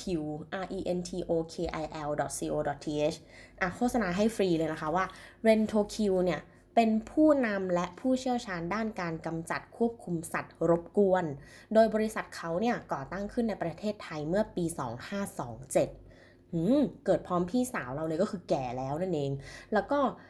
อันนี้คือเป็นเวลาที่เขาเกิดในไทยเนาะ2527 แต่จริงๆเนี่ยเขาอะมีกิจการอะตั้งแต่ปี 2468 แล้วในสหราชอาณาจักรโอ้โหประวัติยาวนานมากอืมเป็นการโฆษณาให้ฟรีนะคะ ถ้าใครมีปัญหากับแมลงสาบในบ้านเนี่ย สามารถเรียกเขาไปสำรวจพื้นที่ฟรีด้วยที่เบอร์ 022908500 นะคะอืมลองดูกันว่าหลังจากนั้นแนะนำไปแล้วเนี่ย เขาจะแบบ ขยายกิจการหุ้ยดีขึ้น หรือเขาจะแบบปิดตัวไปเลยหลังจากนี้ก็คือคนเข้าไปเว็บไซต์เขาไม่เจอแล้วว่าเจ๊งอะไรเงี้ยก็ไม่แน่นะนัดเข้าแก๊งไหนตายหมดอะแมลงสาบนะคะโดยรวมแล้วเนี่ยมีมากกว่า 4,000 สายพันธุ์ แต่มีเพียง 40 สายพันธุ์เท่านั้นที่เป็นแมลงรบกวน ก็คือมันอาจจะเข้ามาในบ้านเราหรือมาก่อความวุ่นวายหรือแบบมาปนเปื้อนอาหารทำให้เราท้องเสียอะไรเงี้ย อันนี้ก็คือมีแค่ 40 สายพันธุ์จาก 4,000 สายพันธุ์นะคะ น้อยเหรอ 40 มันก็แบบมันไม่ต้องเปรียบเทียบกับอะไรมันก็ดูเยอะอยู่ดีนะอืมส่วนสายพันธุ์อื่น ๆ เนี่ยในใน4,000ลบ40เนี่ยลบไม่ถูกอะสามสามพันเก้าร้อยหกสิบหรอ ฉันจะโชว์ลบเลขทำไมเนี่ยอะเอาเป็นว่าที่เหลือเนี่ยเขาอะถือว่าเป็นสัตว์ที่มีประโยชน์ต่อสิ่งแวดล้อมตามธรรมชาติเพราะว่าแมลงสาบเนี่ยในหลาย ๆ ที่หรือแม้แต่ในเมืองเองในท่อก็ถูกนับว่ามันมีประโยชน์ บ้างนะ คือมันมาช่วยย่อยต่างๆ มันเป็นสัตว์กินซากอะไรเงี้ยแหละเออแต่แต่ด้วยความที่ถ้ามันอยู่ในเมืองอะมันมักจะมีข้อเสียมากกว่าข้อดีเพราะว่ามันสกปรก โดยที่สายพันธุ์แมลงสาบนะคะ ที่พบบ่อยในประเทศไทยเนี่ยจะมี 2 สายหลักๆ ได้แก่แมลงสาบเยอรมัน แล้วก็แมลงสาบอเมริกันนะคะ โดยที่ความแตกต่างเนี่ยแมลงสาบเยอรมันน่ะถ้า จากที่เห็นผ่านๆเลยนะ เวลาเอารูปมาเทียบกันอะเยอรมันเนี่ยจะออกเหลืองทอง ในขณะที่ฝั่งอเมริกาเนี่ยจะออกสีน้ำตาลแดง แต่ว่าสส่วนที่มันเห็นแบบเห็นชัดเลยถ้าเอาแมลงสาบหลายๆพันมาเทียบกันสำหรับเราอะส่วนที่เรารู้สึกว่ามันโดดเด่นคืออีกขนที่ขามันอะเออมันจะเหมือนมีขนแหลมๆออกจากที่ขาแล้วอันนั้นเป็นอะไรที่เห็นแล้วแบบเฮี้ยขนลุกมากอะเออคือ ตอนนี้เป็นตอนที่เราหาข้อมูลเกี่ยวกับแมลงสาบใช่ไหมเราเลยต้องดูรูปแมลงสาบเยอะมากทั้งภาพนิ่งทั้งภาพเคลื่อนไหวอะแล้วก็พบว่าสำหรับเราตอนนี้น่ากลัวกว่าผีอีกแบบ ไม่ไหวแล้วอะมันมีหลายภาพเลยที่เวลาเห็นมันดึบๆแล้วแบบฉันขนลุกอะเออนั่นแหละ ก็ส่วนที่เราคิดว่ามันมีร่วมกันของแมลงสาบทุกพันธ์ก็คือไอ้ขนที่ขาเนี่ยกับอีกอันนึงคือที่ตูดอะมันจะมีเงี้ยงอะไรไม่รู้ออกมาสองข้างอะเออข้างละอันนะนั่นแหละ แต่เหมือนมันจะไม่มันจะไม่เหมือนมแมลงที่เขาใช้เงี้ยงกัดนึกออกปะแบบ มันไม่ใช่เขี้ยวอะ มันเป็นอะไรก็ไม่รู้อะ เด้งออกมาจากตูดสองข้างอะไรเงี้ยอืมโดยที่รายละเอียดนะคะ ก็มแมลงสาบเยอรมันเนี่ย ชื่อวิทยาศาสตร์อันนี้ละเอียดไปเนาะ แล้วเราก็มักจะอ่านผิดด้วย ไม่อ่านดีกว่า งั้นมาที่ลักษณะทางกายภาพเลย ได้เหรอ จัดรายการนี้ก็ได้เหรอ เออก็แมลงสาบเยอรมันนะคะ ลักษณะทางกายภาพเนี่ย ตัวเต็มวัยจะมีขนาดประมาณ 10ถึง15มิลลิเมตร อืม ก็ ก็ไม่ใหญ่มากนั่นแหละ แล้วเขาก็จะมีเกราะคลุมหัว กราะนี่เรียกว่าโปรโนตัมโดยที่มีเส้นสีเข้มสองแถบด้วยอยู่บนเกราะคุมหัวเนี่ย แล้วก็ตัวผู้มีสีน้ำตาลแกมเหลืองลำตัวยาว รูปทรงเหมือนลิ้นคน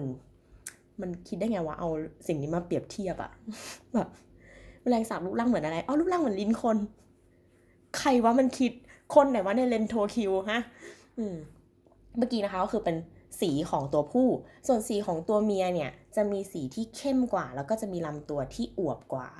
เฮ้ยสัตว์เกือบทุกชนิดเลยอะตัวเมียต้องอ้วนกว่าตัวผู้ แล้วก็จริงๆการที่ตัวเมียอ้วนกว่าเนี่ยเอ่อหมายถึงในในคนล้วกันอะเจาะจงพูดถึงคน คนเนี่ยเวลาเป็นตัวเมียแล้วเราอ้วนกว่าตัวผู้อะแล้วเรามีไขมันแทรกในเนื้อเยอะๆอะมันทำให้เราเมาเร็วด้วยนะ เพราะว่าไอไขมันเนี่ยมันจะเหมือนไปรวมตัวกับแอลกอฮอล์แล้วก็ทำให้เราอะดูดซึมแอลกอฮอล์ดีกว่าผู้ชาย หรือแม้แต่ถ้าคุณเป็นผู้ชายแล้วคุณรู้สึกว่าคุณเมาเร็วอะ่ะคุณอาจจะต้องเริ่มจากการที่ไปลีนไขมันออกก่อน คือควบคุมอาหารออกกำลังกายอะไรเงี้ย ถ้าคุณผอมลงหรือว่ามีปริมาณของไขมันในตัวน้อยลงอะ่ะคุณก็จะเมายากขึ้นกว่าเดิม คือไม่ใช่เทียบกับเพื่อนนะเทียบกับตัวเองในตอนที่มีไขมันมากกับไขมันน้อยอะไรเงี้ยแต่จริงเรื่องนี้ก็ยังเป็นเรื่องที่ดีเบตกันอยู่ว่าการเมาอะสามารถฝึกซ้อมได้ไหม บางคนรู้สึกว่ามันฝึกซ้อมไม่ได้ ถ้าคุณเกิดมาเป็นแบบไหนคุณเป็นแบบนั้นทั้งชีวิตว่าแบบ เฮ้ย จุดของฉันอะอยู่ที่สองแก้วเมาสองแก้วปุ๊บกูเมาเลยทุกงานอะไรเงี้ยเออแต่บางคนก็บอกว่ามันอยู่ที่การฝึกฝนแบบเขาสังเกตจากตัวแล้วพบว่า ถ้าวันเนี้ยเขากินสองแก้วแล้วก็แบบกินเหล้าทุกวันอะผ่านไปห้าวันเขาจะเริ่มกินได้สามแก้วถึงจะเมาแล้วอะไรเงี้ยอืมแล้วก็ผ่านไปประมาณสิบสี่วันก็คือตายเพราะว่าตับแข็งไม่ใช่อะกลับมาที่แมลงสาบของเรานะคะก็คือ พูดถึงชนิดต่อมาเลยละกันว่าแมลงสาบอเมริกัน ลักษณะทางกายภาพเนี่ยก็คือ ตัวเต็มวัยจะมีขนาดอยู่ที่ 35-40 มิลลิเมตร ซึ่งถือว่าเป็นแมลงสาบประเภทแมลงรบกวนที่มีขนาดใหญ่ที่สุดชนิดหนึ่ง แล้วก็มีสีแดงสว่างจนไปถึงสีน้ำตาลช็อกโกแลตนะคะ คนเขียนนี่เขาเขาเหมือนมองมันในแง่บวกจริงๆนะเนี่ยแบบสีน้ำตาลช็อกโกแลตอะไรเงี้ยเออมันเหมือนเหมือนยาย้อมผมอะดูดีอะอืม ซึ่งที่น่าสนใจอะคือวงจรชีวิตของ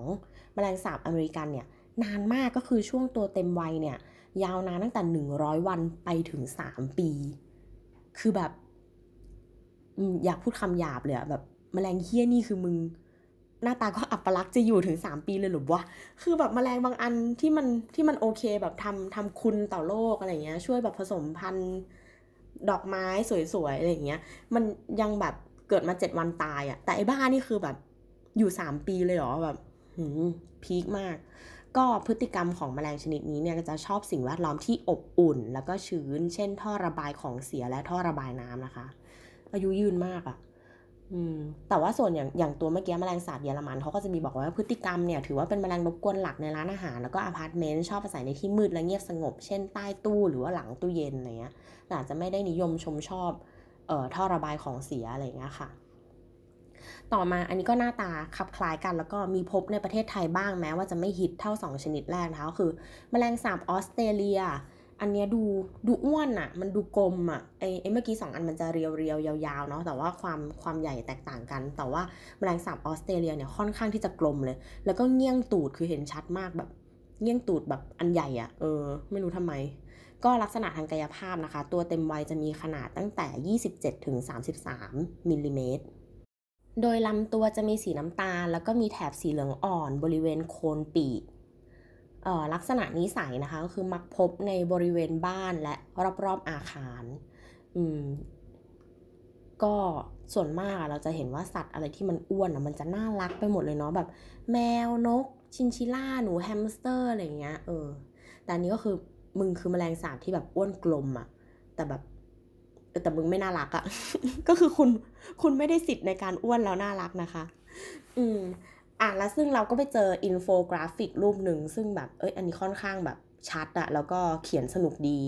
มาจากเพจ Facebook นะคะ ชื่อ วิทย์เฮียเฮีย หรือว่า facebook.com/science here here ถ้าเขียนภาษาอังกฤษนะ อืม ก็คือ here ที่นี่อะ แต่ว่าชื่อไทยเขาชื่อ with here here นะคะ เขามีวิธีจำแนกแมลงสาบไว้ แล้วก็ให้ดู 5 ตัวหลักๆ ตัวแรกเลยก็คือสุดฮิตนะคะ แมงสาบเมกา ก็เป็นตัวที่เหมือนพบเจอในประเทศไทยได้ง่ายที่สุด ขนาดเนี่ยจะใหญ่กว่าเพื่อนอีก 4 ชนิดที่เหลือเลยก็คืออยู่ที่ 2 นิ้วอืมอย่างที่บอกว่ามันเป็นตัวใหญ่เนาะออกลูกราวๆ 150 ตัวต่อปี อยู่ในที่มืดๆ แฉะๆ แล้วก็กินได้ทุกอย่าง ตัวเขาเนี่ยมีอายุประมาณปีหนึ่ง ต่อมาแมลงสาบเยอรมันที่บอกว่าแบบฮอตฮิตไม่แพ้กันกับแมลงสาบอเมริกานะคะ ตัวเนี้ยบินไม่ได้ แล้วก็มีขนาดแค่หนึ่งนิ้ว แต่แมลงสาบอเมริกาเนี่ยสองนิ้วแล้วเสือกบินได้ด้วยนะเออมแมลงสาบเยอรมันเนี่ยแค่นิ้วเดียวแล้วก็บินไม่ได้ ของที่ชอบเนี่ยเขาจะชอบกินของหวานกับหนังสืออืมอเมริกานี่น่ากลัวมากอะคือตัวก็ใหญ่บินก็ได้ ออกลูกก็เยอะ แล้วก็อายุยืน แล้วก็กินได้ทุกอย่างคือแบบ เชี่ยมึงนี่ โมโหอะเอออะชนิดที่สามนะคะ ชื่อแมลงสาบลายน้ำตาล ขนาดหนึ่งนิ้วบินได้ แต่อันเนี้ยจะแบบน่าเกลียดน้อยหน่อยอะ่ะมัน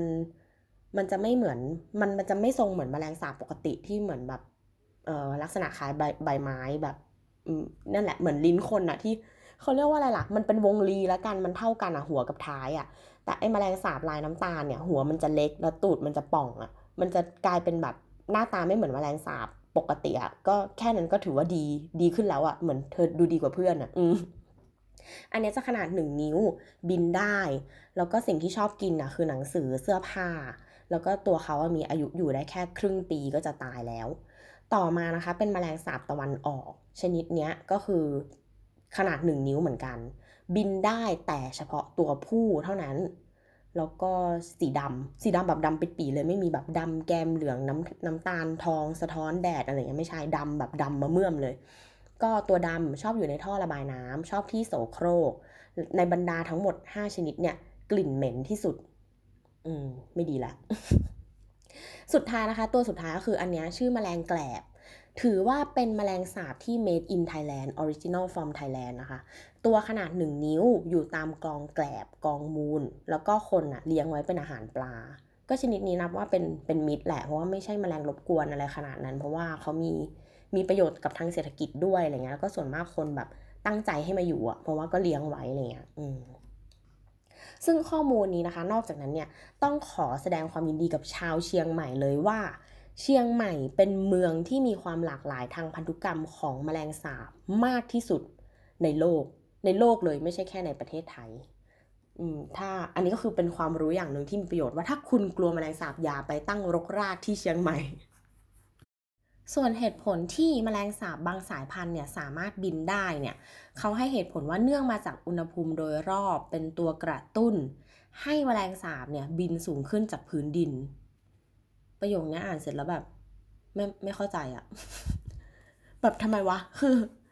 คือถ้าสมมติว่ามันเกิดมาแล้วมันบินไม่ได้ แต่ว่ามันโดนอุณหภูมิที่เหมาะสมแล้วมันก็จะบินได้อย่างเงี้ยหรอ หรือว่าถ้ามันถ้ามันบินได้อยู่แล้วแต่อุณหภูมิไม่เหมาะสม แล้วมันทำไมมันจะไม่บินตลอดชีวิตหรออะไรเงี้ยแบบเออไม่เข้าใจอะรบกวนคนมีความรู้นะคะ ช่วยช่วยมาชี้แจงด้วยประโยคนี้หมายความว่าอะไรอะกลับมาที่เรื่องที่เรารู้ดีกว่า เรื่องเมื่อกี้เราไม่รู้จริง ๆ แต่ว่าเรื่องที่เรารู้มาเนี่ยก็คือเราพบข้อมูลจากเว็บไซต์นะคะที่ชื่อว่า greenworld.or.th อันนี้เขามีวิธีไล่แมลงด้วยธรรมชาติเนี่ยมาบอกเออสำหรับเจาะจงไล่แมลงสาบโดยเฉพาะนะคะ โดยที่ไม่ต้องเอาใบก้อนไปไล่พ่นแล้วเสี่ยงมันโดนบินใส่อะไรเงี้ยเขาบอกว่าแถบชนบทเนี่ยชาวบ้านนิยมนำกิ่งยี่โถ มาวางไว้ในบ้านเพื่อไล่แมลงสาบและก็หนูด้วย ไม่ให้มากินข้าวที่เก็บไว้ในยุ้งนะคะ แล้วก็เนื่องจากที่เปลือกยี่โถเนี่ยมีสารบางชนิดที่มีฤทธิ์ในการไล่และกำจัดแมลงสาบรวมทั้งแมลงอื่น ๆด้วย อืมก็เลยเป็นประโยชน์มาก แล้วก็เป็นสิ่งที่เกิดจากธรรมชาติ แต่ธรรมชาติเนี่ยก็ไม่ได้ใจดีกับคุณแบบทั้งหมด เพราะว่าไม่ควรนำมาวางไว้ใกล้กับอาหารและน้ำเนื่องจากน้ำยางของยี่โถเนี่ยมันเป็นพิษ แล้วก็ถ้ามันโดนเราเนี่ยซึ่งเป็นคนเนี่ยอาจจะทำให้ผิวเกิดการระคายเคืองได้ หรือถ้าเราเผลอกินเข้าไปเนี่ย อาจถึงตายได้เหมือนกัน ถ้าเรามีอาการแพ้อย่างรุนแรงนะคะ ก็อืมมันแค่เป็นทางเลือกที่แบบ เหมือนวางไว้เฉยๆอะแล้วมันออกฤทธิ์ไงเราไม่ต้องไปวิ่งแบบปายี่โถใส่แมลงอะไรเงี้ยเออแต่ว่าก็ไม่ได้แปลว่ามันจะปลอดภัยกว่าการใช้ใบก้อนนะคะ ส่วนข้อมูลที่พบจากเอ็มไทยเนี่ยเขาระบุไว้ว่า ในขวดเบียร์เพียงขวดเดียว สามารถบรรจุแมลงสาบได้มากถึง 200 ตัว รู้ไปทำไมวะ คือ คือฉันได้อะไรจากสิ่งนี้อะ คือคนที่ฟังแนทนางนวลแล้วบอกว่าแบบฉันจะรู้ไปทำไมอะให้คิดใหม่แนทนางนวลยังสอนคุณนะว่าคุณอะเลือกหอยแมงผู้ยังไงดีมากินในตอนที่เวลาไปบุฟเฟ่แบบตักและเห็นตัวมัน แต่เอ็มไทยคือบอกว่าในขวดเบียร์ขวดหนึ่งบรรจุแมลงสาบได้ 200 ตัว อันเนี้ยเป็นแบบเป็น definition เป็นคำจำกัดความของคำว่ารู้ไปทำไมเลยอะจริงๆอะแบบรู้ไปทำไมวะ อืมนอกจากนั้นเนี่ยเอ็มไทยอะเขายังให้สิ่งที่มีสาระอีกอย่างหนึ่งก็คือเขาบอกว่า แมลงสาบเนี่ยเป็นต้นเหตุที่ทำให้โลกร้อน แล้วเขาก็ย้ำด้วยว่าข้อมูลเนี่ยเป็นเรื่องจริง พร้อมเครื่องหมายตกใจ จากการศึกษาเนี่ยแสดงให้เห็นว่าแมลงสาบผายลมออกมาเป็นก๊าซคาร์บอนไดออกไซด์เฉลี่ยทุก 15 นาที ก็คือเขาตดอะแมลงแมลงสาบตดทุก 15 นาทีนะคะ แล้วนอกจากนั้นเนี่ยหลังจากมันตายแล้วอะคือตอนมันมีชีวิตอยู่มันก็ตดใช่ไหมแล้วก็หลังจากมันตายแล้วอะมันยังปล่อยก๊าซมีเทนอะยาวนานหลังตายอะ18 ชั่วโมงทำให้จากสถิติเนี่ยพบว่าการผายลมของแมลงอะมีมากถึง 20%ของการปล่อยก๊าซมีเทนทั่วโลก คือก๊าซมีเทนที่ทำให้โลกร้อนทั้งหมดทุกวันนี้ใน 100%อะแบ่งออกมา 20%อะมันมาจากแมลง การตดของแมลง อืมด้วยเหตุเนี้ยแมลงสาบอะก็เลยถูกขึ้นบัญชีดำด้วยว่าเป็นตัวการใหญ่ที่ทำให้เกิดโลกร้อนอย่างแท้จริงนะคะ อืมตรงนี้นะมีคำถามด้วยเวลาพูดถึงแมลงสาบอะน่าจะมีคำถามหนึ่งที่ติดอยู่ในใจมานานว่า เราอะสามารถดัดแปลงพันธุกรรมปลา หรือว่าพัฒนาพันธุ์ปลา ให้พอปลาของของที่เขาขายออกมา เพื่อให้คนไปเลี้ยงเป็นสัตว์แบบ เออเขาเรียกว่าอะไรอะสัตว์เกษตรกรรมเหรออืมอันนั่นแหละ เหมือนเหมือนมันมีบริษัทที่ขายปลาให้ชาวบ้านอะไปเลี้ยงถูกปะแล้วก็เอามาขายกลับให้กับบริษัทเพื่อเอาไปทำกินอะไรต่อไปอะแต่ว่าปลาเหล่านั้นอะชาวบ้านไม่สามารถเพาะเองได้เพราะว่าปลาถูกดัดแปลงให้กลายเป็นหมัน ทีนี้เราก็เลยสงสัยว่าเฮ้ย แล้วเราถ้าเราทำแบบดัดแปลงอะไรอย่างเงี้ยได้อะเราทำแบบนี้ได้ไหมเราดัดแปลงแมลงสาบอะให้แมลงสาบรุ่นที่เราปล่อยออกไปอะสมมติว่าเรียกมันว่าทหารแมลงสาบแล้วกัน ทหารแมลงสาบออกมาจากแลบเนี่ยปล่อยออกไปอะแล้วพอไอทหารแมลงสาบของเราเนี่ยไปอึบกับแมลงสาบตัวอื่น ๆ ปุ๊บอะลูกที่เกิดจากแมลงสาบพวกนั้นอะจะออกมาเป็นหมันทั้งหมด แล้วพอมันตายก็จะได้ตายเลยอะนึกออกปะคือแบบไม่ไม่ทำพันธุ์แล้วอะ เออแบบเราทำแบบนี้ไม่ได้หรอ มันจะได้เหมือนมีจำนวนแมลงสาบที่เป็นหมันอะมากขึ้นเรื่อยๆ แล้ววันหนึ่งมันก็หมดไปเองอะไรเงี้ย เออ ถ้าตามไซเคิลเขาหนึ่งตัวมันมีชีวิต 3 ปีใช่ไหมหลังจากเราปล่อยแมลงสาบทหารไปแล้วอะภายใน 3 ปีไอ้แมลงสาบบ้าเนี่ยก็น่าจะสูญพันธุ์ปะเพราะว่าลูกมันที่ออกมาทั้งหมดมันเป็นหมันอะไรเงี้ย อืม นั่นแหละ แล้วก็ ถ้าสมมติว่าแบบเรายังต้องการแมลงสาบอยู่เพื่อที่จะย่อยซาก ย่อยขยะในท่อระบายน้ำอะเราก็ค่อยพัฒนาพันธุ์แบบแมลงสาบสีทอง แมลงสาบไร้ขนขาอะไรเงี้ยเออหรือแมลงสาบสีใส แมลงสาบต้านแบคทีเรียอะไรเงี้ยออกมาอีกทีนึงอะไม่ได้หรอแบบคือเบื้องต้นอะกำช่วยกำจัดแบบแมลงสาบเมกันกับแมลงสาบเยอรมันออกไปจากประเทศไทยก่อนได้ไหมแบบ จริงเหรอมันไม่มีวิธีกำจัดเลยจริงเหรออะไรเงี้ยเออก็เลยแบบสงสัยขึ้นมา อืมอะกลับมาที่โลกร้อนนะคะ นอกจากแมลงสาบเนี่ยเขาก็พบว่ายังมีตัวการอีกชนิดหนึ่งที่ทำให้โลกร้อนด้วยก็คือปลวก เพราะเขาบอกว่าปลวกทุกตัวเนี่ยจะปล่อยก๊าซคาร์บอนไดออกไซด์ออกมา เพราะว่าการกัดกินไม้เนี่ยทำให้เกิดก๊าซขึ้นในกระเพาะเยอะมาก ปลวกเนี่ยก็เลยเป็นแมลงอีกชนิดหนึ่งที่แบบตดบ่อย อืมคำถามต่อมา เกิดจากการที่เราน่าจะเห็นกันคุ้นชินว่าเวลาแมลงสาบตายอะมันชอบหงายท้อง ก็เลยถามว่าทำไมวะทำไมพอทำไมพอแบบจะตายเหมือนแบบอุ๊อุ๊เออโดนโดนโดนโดนพิษแล้วแบบหงายดีกว่าอึบแล้วก็ตายทำไมมันนอนคว่ำตายอะไม่ได้หรออย่างเงี้ยเออ ในเรื่องของการนอนหงายท้องตายเนี่ยก็เลยจะแบ่งเป็นสองกรณีนะคะ กรณีแรกก็คือเพราะว่าเขาเนี่ยหงายท้องก่อน ก็เลยตาย คืออันเนี้ยเกิดได้ถ้าบ้านคุณอะสะอาดมากๆ แต่ดันมีแบบแมลงสาบเข้ามา เพราะว่าจริงๆแล้วอะแมลงสาบเนี่ยเขาเป็นสัตว์ในป่าเนาะเขาก็จะมีมีดิน มีก้อนหิน มีใบไม้ร่วง มีอะไรเงี้ยที่ทำให้เขาแบบเกาะคลานไต่ได้ แต่ทีเนี้ยถ้าแมลงสาบอะบังเอิญสะดุดอะไรไม่รู้อะหงายท้องสะดุดพื้นเรียบในบ้านคุณอะแบบมันสะอาดมากมาจะลื่นก็ได้เออลื่นแล้วก็หงายท้องปรึ๊ดเนี้ยเออ แล้วผิวที่มันเรียบเกินอะพื้นผิวแบบกระเบื้องเลยมันไม่เหมือนอยู่ในป่าที่มันจะเหมือนแบบ เออมีเศษใบไม้มาหล่นทับ แล้วมันจะไต่ไต่แล้วแบบอะจึกก็จะพลิกกลับอะไรเงี้ยเอออันเนี้ยมันไม่ได้พอมันเป็นพื้นผิวเรียบเนี่ยเขาถูกปล่อยให้นอนหงายนานเกินไปอะ่ะเขาก็จะตาย อันนี้ก็คือกรณีแรกก็คือหงายท้องก่อนก็เลยตาย ส่วนในกรณีที่สองเนี่ย ก็คือแมลงสาบอะไปโดนพิษอะไรสักอย่างมา โดยมากก็คือสารฆ่าแมลงนี่แหละ แล้วก็เนื่องด้วยสารฆ่าแมลงส่วนใหญ่เนี่ยเขาจะส่งผลต่อระบบประสาทของแมลงสาบ โดยไปยับยั้งการทำงานของเอนไซม์ cholinesterase เอนไซม์ชนิดนี้เนี่ย ซึ่งมันเป็นเอนไซม์ที่ทำหน้าที่สลาย acetylchol เออสักอย่างหนึ่งอะเรียกว่า ACH ละกัน ซึ่งเป็นสารสื่อประสาท เมื่อเอนไซม์ไม่ทำงานเนี่ยมี ACH มากเกินไป จะทำให้กล้ามเนื้อเกิดการอัมพาตแล้วก็ขาของแมลงสาบเนี่ยจะงอเข้าหากันทั้งหมดทำให้เขาว่าไม่ไม่สมดุลน่ะเออแบบเดินไม่ได้อะแล้วสุดท้ายเนี่ยเขาก็เลยหงายอืมก็คือเป็นอาการหงายเพราะว่าแขนขาเกรงอัมพาตเนี่ยเออแล้วก็เลยหงายแล้วก็ตาย แต่ว่าสาเหตุหลักที่ตายเพราะว่าโดนพิษ การหงายท้องตายของแมลงสาบนะคะก็เลยสามารถจำแนกออกมาได้เป็น 2 ชนิดใหญ่ ๆ เหมือนที่เล่ามาเมื่อกี้ก็คือหงายท้องก่อนตายหงายท้องก่อนก็เลยตายกับโดนพิษ แล้วก็เลยหงายท้องตายนะคะอ่าในตอนนี้เวลาเราพูดถึงหอยถึงปลาถึงพึ่งอะเราก็พูดถึงอันที่มันเป็นแบบที่สุดด้วยใหญ่ที่สุดอะไรเงี้ยเออโดยที่อันแมลงสาบอะเมื่อกี้เราก็บอกแล้วว่าแมลงสาบของอเมริกันนะมันเป็นหนึ่งในตัวที่แบบใหญ่นะ แต่มันมีตัวหนึ่งอะที่ใหญ่ที่สุดเลยในบรรดาแบบอาณาจักรแมลงสาบอีสี่พันชนิดเนี่ยแมลงสาบที่ใหญ่ที่สุดนะคะก็คือแมลงสาบมาดากัสกาชื่อสามัญว่ามาดากัสกันไจแอนฮิสซิงคอ c โครช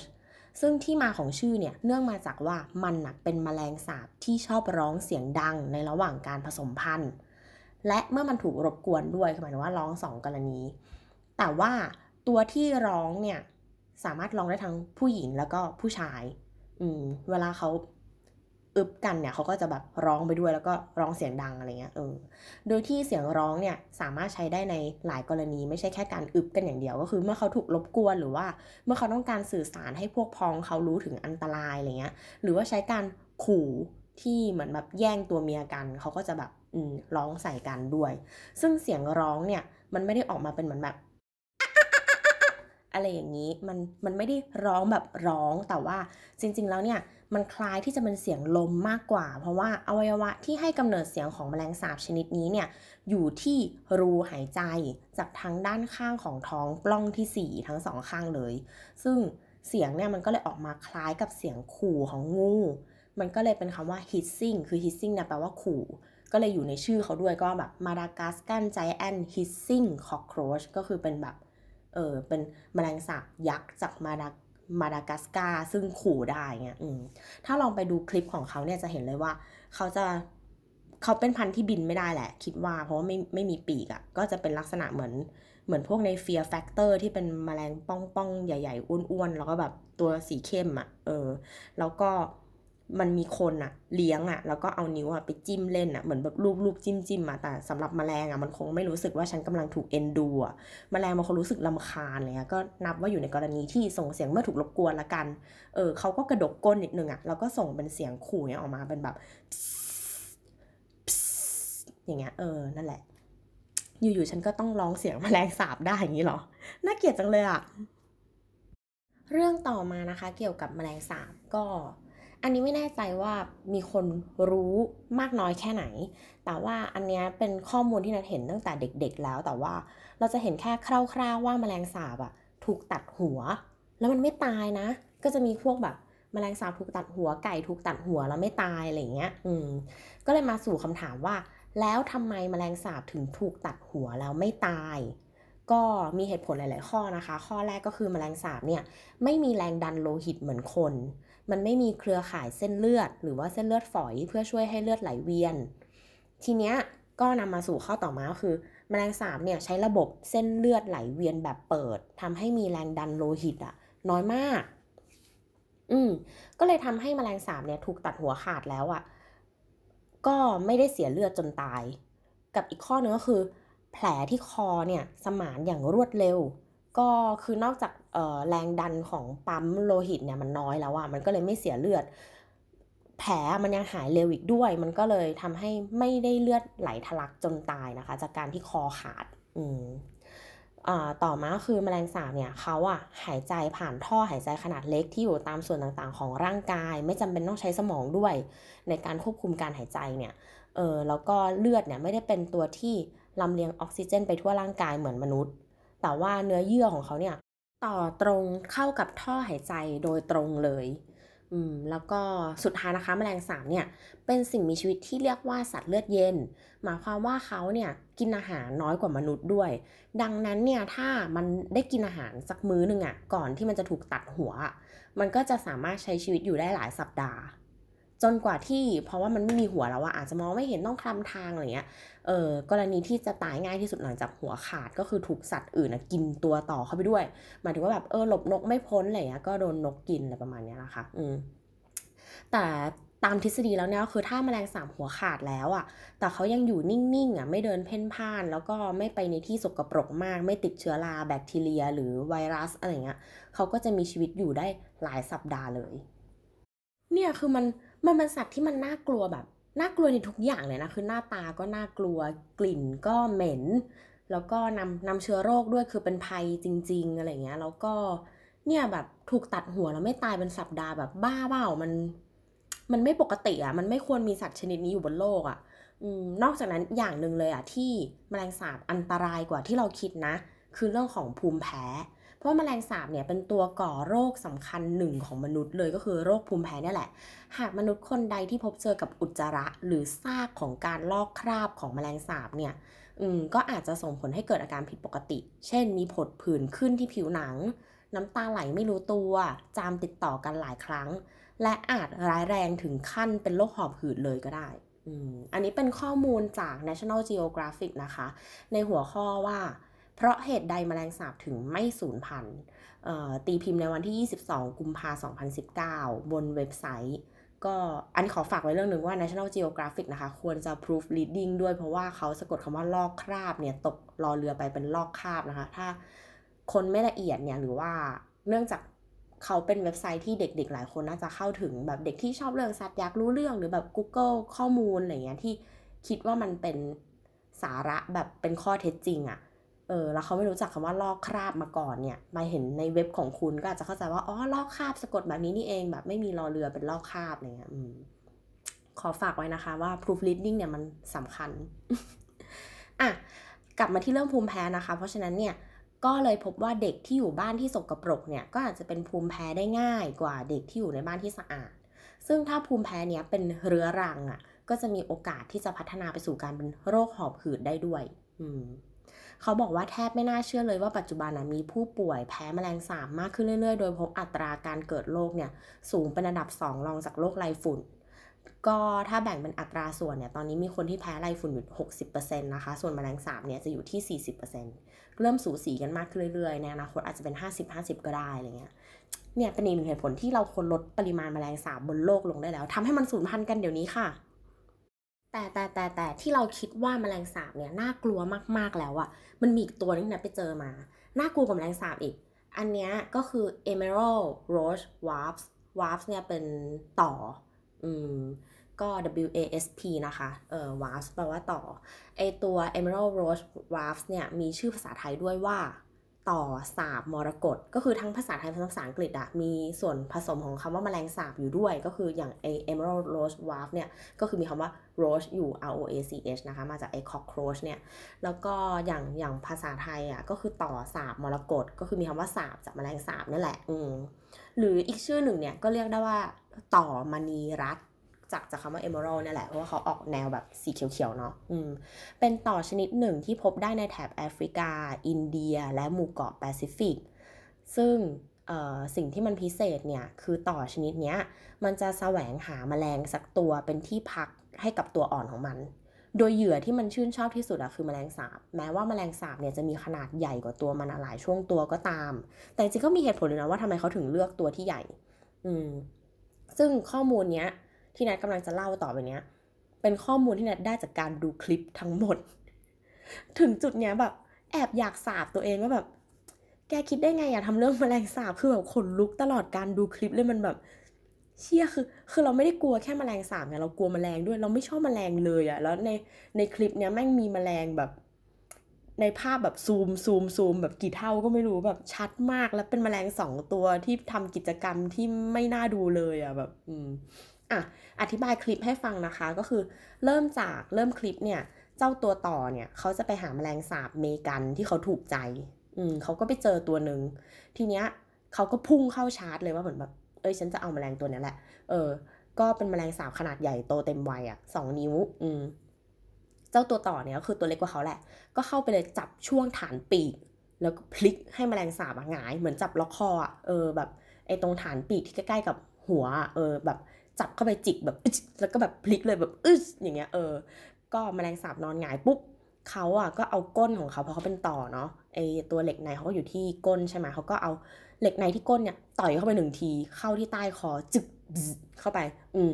ดอกแรกเนี่ยทำให้แมลงสาบเป็นอัมพาตอัมพาตขยับขาไม่ได้ เขาก็จะเริ่มไม่สู้แล้ว เริ่มเหมือนแบบงุกงิกงุกงิกแต่มันไม่ไม่ถึงกับขยุกขยิกอะมันได้แต่เหมือนแบบเกรงกระตุกอะไรเงี้ยกึกนิดหน่อยอะไรเงี้ยอืมหลังจากนั้นเนี่ยเขาก็ต่อยดอกสองเข้าอีก ไอ้ดอกสองเนี่ยต่อยเข้าหัวโดยตรงเลยแบบตรงเข้าสมองไปเลยเอาแบบเอาสารสิ่งนี้เอาไปเลยจ้าแบบ ตรงๆเนี้ย อืม ซึ่งไอสารที่ฉีดเข้าไปตอนแรกเนี่ย ก็ส่งผลแบบหนึง่งก็ใช้เวลาเหมือนกันนะ ประมาณครึ่งชั่วโมงเนี่ยแมลงสาบอะจะหมกมุ่นกับการทำความสะอาดของตัวเอง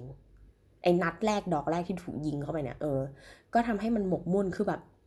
มันเหมือนมันเหมือนแมวในร่างแมลงสาบอะเริ่มทำการแบบหวีหนวดอะนึกออกปะเอาเอาขาเกี่ยวหนวดตัวเองมาหวีแล้วก็เหมือนแบบยุบยุบยุบแบบ ปากกระดุกกระดิกอย่างเงี้ยเออเหมือนแมวเลยแบบถูถูขากันทำความสะอาดแต่คือแบบ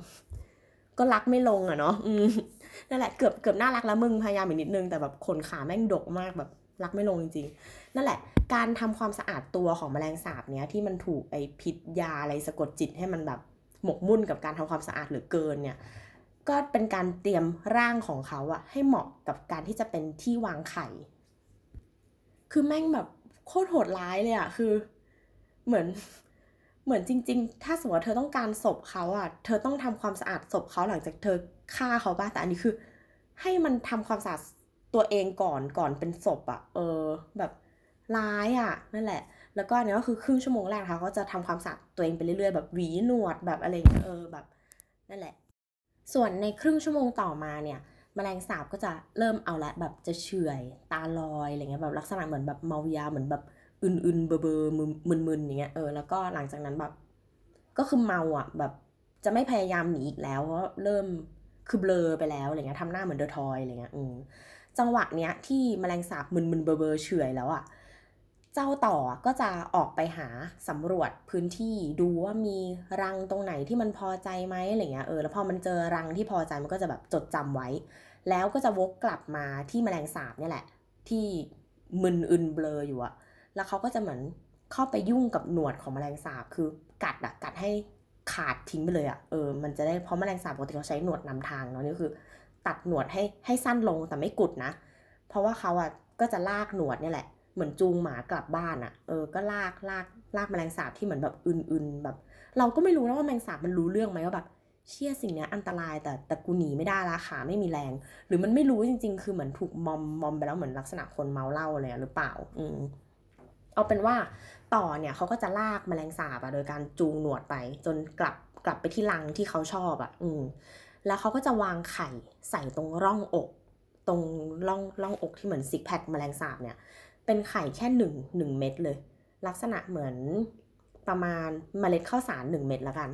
แปะไว้ที่ซอกอกนั่นน่ะปึบเออแล้วเขาอะก็จะเอาดินหินทรายอะไรแถวแถวรังนั่นน่ะปิดปากรัง ก็เหมือนกลบแมลงสาบนั่นแหละเหมือนเหมือนฝังศพให้อะแต่เธอไม่ตายอะเธออยู่ในเนี้ยเธอไม่ตายแต่ว่าฉันปิด ซึ่งเขาไม่ได้แบบ ไม่ได้รักจนแบบอู้เสียใจที่ฆ่าก็เลยอะฝังให้ซะหน่อยเป็นเกียรติเป็นสีอะไรเงี้ยไม่ใช่นะเขากลัวคนอื่นมาแย่งกินเหยื่อของเขาเพราะแมลงสาบเนี่ยหนีไปไหนไม่ได้แล้ว แล้วเขาก็เลือกตัวที่อ้วนพีสมบูรณ์ไงอืม ก็ก็เลย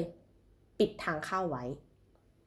สักพักหนึ่งอะประมาณสองวันน่ะเจ้าไข่เล็กๆเนี่ยอันอันที่แปะไว้ที่ซอกอกอะ ก็จะเริ่มบวมขึ้น ขนาดจากเมล็ดข้าวเนี่ย กลายเป็นประมาณครึ่งหนึ่งของเมล็ดถั่วแดง เออแบบบวมอ้วนอะอืม และไอ้เจ้าตัวที่เป็นตัวอ่อนอะที่อยู่ในซอกไข่เนี่ย ที่อยู่ในอยู่ในซอกอกที่เป็นไข่อะเขาก็จะเริ่มแบบดุกดิกแหละดุกดิก แล้วเขาก็เริ่มที่เขาตัวโตขึ้นเพราะเขาดูดกินน้ำจากแถวซอกขาของแมลงสาบอะกิน เหมือนเครื่องในอะไอ้ไอ้น้ำเวลาเราตีมันตายแล้วมันมีแบบน้ำอะไรไหลออกมานั่นแหละไอ้ไข่เนี่ยมันดูดกินเข้าไปแล้ว พอมันเริ่มแบบเหิมเกริมอะเริ่มแข็งแรงแบบเอ้ยตัวใหญ่แล้วนะอย่างเงี้ย อืม มันก็จะฝังตัวดุกดิกเข้าไปในตัวมากขึ้นเลยแบบ เออไอก้อนไอก้อนครึ่งเมล็ดถั่วแดงนั่นแหะก็หายเข้าไปในตัวพลุบเข้าไปในตัว เออ แล้วมันก็เข้าไปเข้าไปดูดกินน้ำจากในตัวกินของเหลวจากในตัวแมลงสาบจนแมลงสาบอะโพรงกลายเป็นแบบเป็นช่องว่างปุ๊บไอตัวอ่อนเนี่ยก็จะปั่นดักแด้ มีดักแด้อยู่ในตัวแมลงสาบอีกทีหนึ่งเป็นแบบเส้นไหมต่างๆ เป็น cocoon อะอืม แล้วเขาก็จะอาศัยอยู่ในนั้นอะสี่สิบวัน พอครบสี่สิบวันปุ๊บก็ผุดออกมาเหมือนในหนังเอเลี่ยนอะที่แบบแหวกอกเนาะเหมือนแบบผู้ชายโดน โดนเอเลี่ยนคุมสมองแล้วอยู่ๆก็แบบชักกระตุกสองสามทีแล้วมีเอเลี่ยนแหวกออกจากอกมากินหน้าผู้หญิงอะ่ะเหมือนแบบนั้นเลยคือแบบเป็นตัวต่อที่แบบผุดพยายามแหวกร่างของแมลงสาบที่แห้งกรอบ เพราะว่าสูญเสียน้ำทั้งหมดไปแล้วจากการที่ก็มึงนั่นแหละกินเข้าไปอย่างเงี้ยอืมแล้วก็เจาะผุดออกมาพรึบเออก็คือออกมา เป็นเหมือนแม่มันอะที่ฆ่าแมงสาบตัวเนี้ยแล้วเอามันไปฝังไว้อะมันก็จะออกไปหาแมลงสาบตัวใหม่ แล้วก็ทำเหมือนแม่มันอีกทีหนึ่งเนี่ยคือเวลารู้อะไรอย่างเงี้ยเรารู้สึกว่าเวลาคนชอบพูดว่าแบบ ในบรรดาสัตว์โลกทั้งปวงเนี่ยมนุษย์โหดร้ายที่สุดแล้วอะไรเงี้ยไม่จริงไอ้นี่โหดร้ายกว่าไอ้นี่น่ากลัวกว่าแบบน่ากลัวแบบเออใครว่ามนุษย์โหดร้ายคือเราว่าแบบ ไม่จริงอะ่ะ ไม่รู้อะ่ะ อันนี้น่ากลัวมากเลยอะ่ะ อืม ส่วนสาเหตุนะคะอะข้อสุดท้ายแล้วสาเหตุที่แมลงสาบไม่สูญพันธุ์อะจริง ๆ คือมีหลายสาเหตุมาก ทั้งที่คือมันเหมาะสมทุกอย่างว่าอะหนึ่งคือตัวมันเล็กอะสองนิ้วยังนับว่าเล็กอยู่ดีเพราะมันแบนด้วยอะไรเงี้ย สามารถซ่อนในหลืบในซอก ติดลังไปย้ายถิ่นฐานได้ ติดกับยานพาหนะขึ้นไปบนรถอะไรเงี้ยเออเกาะ BTS อะไรก็ว่าไป อันนี้คือสาเหตุแรกก็คือขนาดของตัวเขานะคะทำให้เหมือนแบบ ไปอยู่ในที่ต่างๆได้ แล้วก็ขยายพันธุ์แพร่ไปได้ด้วยการแบบแอบแอบไปไม่ต้องขอวีซ่าอะไรเงี้ยส่วนข้อต่อมาคือเขาเป็นสัตว์ที่หากินกลางคืน ก็เลยทำให้เขาอะไม่เจอมนุษย์กับนักล่าอื่น ๆ หลาย ๆ ชนิด แบบมองไม่เห็นด้วยว่าแบบตัวก็มืดๆเนาะ ถึงจะเป็นสีน้ำตาลช็อกโกแลตก็คือยังถือว่าแบบมืดแล้วก็กลืนกับกลางคืนอยู่ดีอะไรเงี้ย อืม ก็ถูกถูกกินยากไม่ค่อยมีคนกินอะไรเงี้ย แล้วก็ข้อต่อมาก็คืออาหารที่เขากินเนี่ย เขากินอะไรก็ได้ ก็มีทั้งตั้งแต่กินกินอึด้วยใช่ไหมแล้วก็กินซากสัตว์ที่ตายเอ่อหรือว่ากินสมุดหนังสือเสื้อผ้า ไม้กินไม้ด้วยอืมก็แย่งอาหารปลวกนะคะ แต่ก็คือก็กินได้ทุกอย่างจริงๆเงี้ยอืมแล้วเนื่องจากพอกินอะไรก็ได้ มันก็เลยอยู่ที่ไหนก็ได้เอออาจจะอยู่ตั้งแต่ที่สะอาดเช่นบ้านของคุณ หรือว่าที่สกรปรกแบบในป่าที่ชื้นในท่ออะไรเงี้ยเออที่แห้งที่อาบก็คืออยู่ได้หมดเลย แต่ ทั้งหมดที่พูดมาก็เป็นปัจจัยหนึ่งที่ทำให้แมลงสาบไม่สูญพันธุ์ก็จริง แต่ประเด็นหลักเลยที่ทำให้การไม่สูญพันธุ์ของแมลงสาบเนี่ยคือการสืบพันธุ์ เพราะว่าแมลงสาบเพศเมียนะคะ สามารถมีการสืบพันธุ์แบบไม่อาศัยเพศได้ โดยวิธีการนี้เป็นการสืบพันธุ์แบบ parthenogenesis ซึ่งตัวเมียเนี่ยเขาสามารถผลิตไข่ที่ฟักเป็นตัวได้ โดยไม่ต้องมีการปฏิสนธิเลย โดยส่วนใหญ่เนี่ยตัวเมียมักจะวางไข่ออกมาในลักษณะของแคปซูล โดยที่ในแคปซูลนั้นอะจะบรรจุทายาทของแมลงสาบอีกอะ40 ตัว ภายใน 1 ปีเนี่ยก็เลยจะมีลูกแมลงสาบออกมาสู่โลกภายนอกได้มากถึง 400 ตัว ประมาณนะ 150 นี่ก็คือแบบผลิตแบบไม่หยุดแบบสมบูรณ์อาหารถึงท้องตลอดอะไรเงี้ยเออแต่ว่าโดยเฉลี่ยเราก็อยู่ประมาณที่ 150 อะไรอย่างนี้แหละใน 1 ปีเออแต่ว่าบางทีเนี่ยพอเราพูดถึง การที่ไม่สูญพันธุ์อะมันคือการที่รีโปรดิวส์อะการที่มีจำนวนเพิ่มขึ้นเรื่อยๆ มันก็เลยไม่สูญพันธุ์ แต่ตัวมันอะก็อาจจะไม่ได้ตายยากขนาดนั้นทุกกรณีนะ เพราะว่าจริง ๆอะแมลงสาบมันก็ตายง่ายกว่าที่คิด อืม คือบางครั้งมันก็เหมือนตายยากแล้วว่าเอ้ยฉันฉีดไบคอนจนจะหมดกระปุกแล้วแบบยังไม่ตายเลยเนี่ยอาจจะไม่แม่นด้วยหนึ่งหรือบางทีก็แบบฉีดไปโดนบนปีกอะเป็นฟองฟอดอยู่บนปีกอะแต่ไม่ตายอะไรเงี้ยเออ แต่พอโดนน้ำฟองสบู่อะเอ้าตายเฉย เพราะว่าแมลงสาบเนี่ยเขามีทางเดินหายใจอยู่ที่เปลือกข้างนอกก็คือเรียกว่าเป็น exoskeleton นะคะ เพราะว่าเมื่อผิวของเขาเนี่ยสัมผัสกับน้ำสบู่ หรือว่าน้ำยาล้างจาน หรือผงซักฟอกเนี่ยน้ำยาเหล่านี้อะเขามีคุณสมบัติในการลดแรงตึงผิว ก็มันก็เลยเหมือนกับว่าเคลือบตัวผิวของแมลงสาบเหล่านี้เอาไว้ ส่งผลให้แมลงสาบเนี่ยหายใจไม่ออกแล้วก็ตายไปในที่สุด เพราะว่าไอ อวัยวะหายใจเขาอะอยู่ที่เปลือกนอกเนี่ยพอมันโดนเคลือบโดนไอสารตึงผิวเนี่ยมันก็เลยถูกปิดรูหมดแล้วเหมือนโดนเคลือบอะเออ ก็ไม่สามารถหายใจได้ก็เลยตาย อืมค่ะ ก็สำหรับในตอนนี้ก็จบแล้วในเรื่องแมลงสาบทั้งหมดที่ที่สมองนัดรู้สึกว่ามันเกี่ยวข้องกัน แม้ว่าจะแวะไปหอยไปปลาไปแมลงผู้หรืออะไรก็ตามแต่ว่า ก็ขอตั้งชื่อตอนนี้ว่าตอนแมลงสาบเรากัน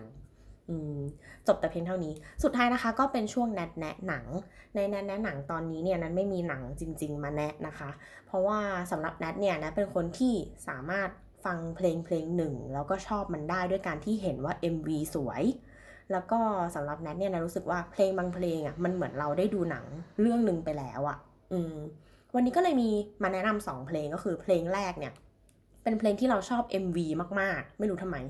ชื่อเพลง broken bone นะคะ broken ที่แปลว่าแตกหักแล้วก็ bone ที่แปลว่ากระดูกนี่แหละ เติม s ด้วย broken bones นะคะ โดยที่เพลงนี้ออกมาในปี 2010 เป็นเพลงของวง The Holidays มี s ด้วยเหมือนกัน ลองหาดูก็ MV มันจะใช้คำว่าน่ารักก็ก็น่ารักอะเออสำหรับเราเราสึกว่า MV มันน่ารักดีอะไรเงี้ยอืมลองดูแบบแปลกแหวกแนว พอพอเราชอบ MV มันนะเราก็เลยชอบเพลงมันไปด้วย แต่นัดไม่ใช่คนที่แบบ นัดรู้สึกว่าตั้งแต่นัดเกิดมายังไม่เคยเป็นติ่งวงอะไรเลยแบบ เราไม่ใช่แฟนคลับที่มานั่งดูว่านักร้องนำชื่ออะไรเกิดวันไหนอะไรเงี้ยแบบไม่ไม่ละเอียดอ่อนขนาดนั้น บางวงก็คือรู้จักหนึ่งเพลงชอบมากๆ สามารถฟังเพลงนี้ได้แบบ ทุกวันซ้ำไปเรื่อย ๆ แบบตื่นมาปุ๊บก็เสียบหูเลย แล้วก็ขึ้น BTS อะไรก็คือฟังแต่เพลงนี้แบบวนลูปเพลงเดียวอะไรเงี้ย อืม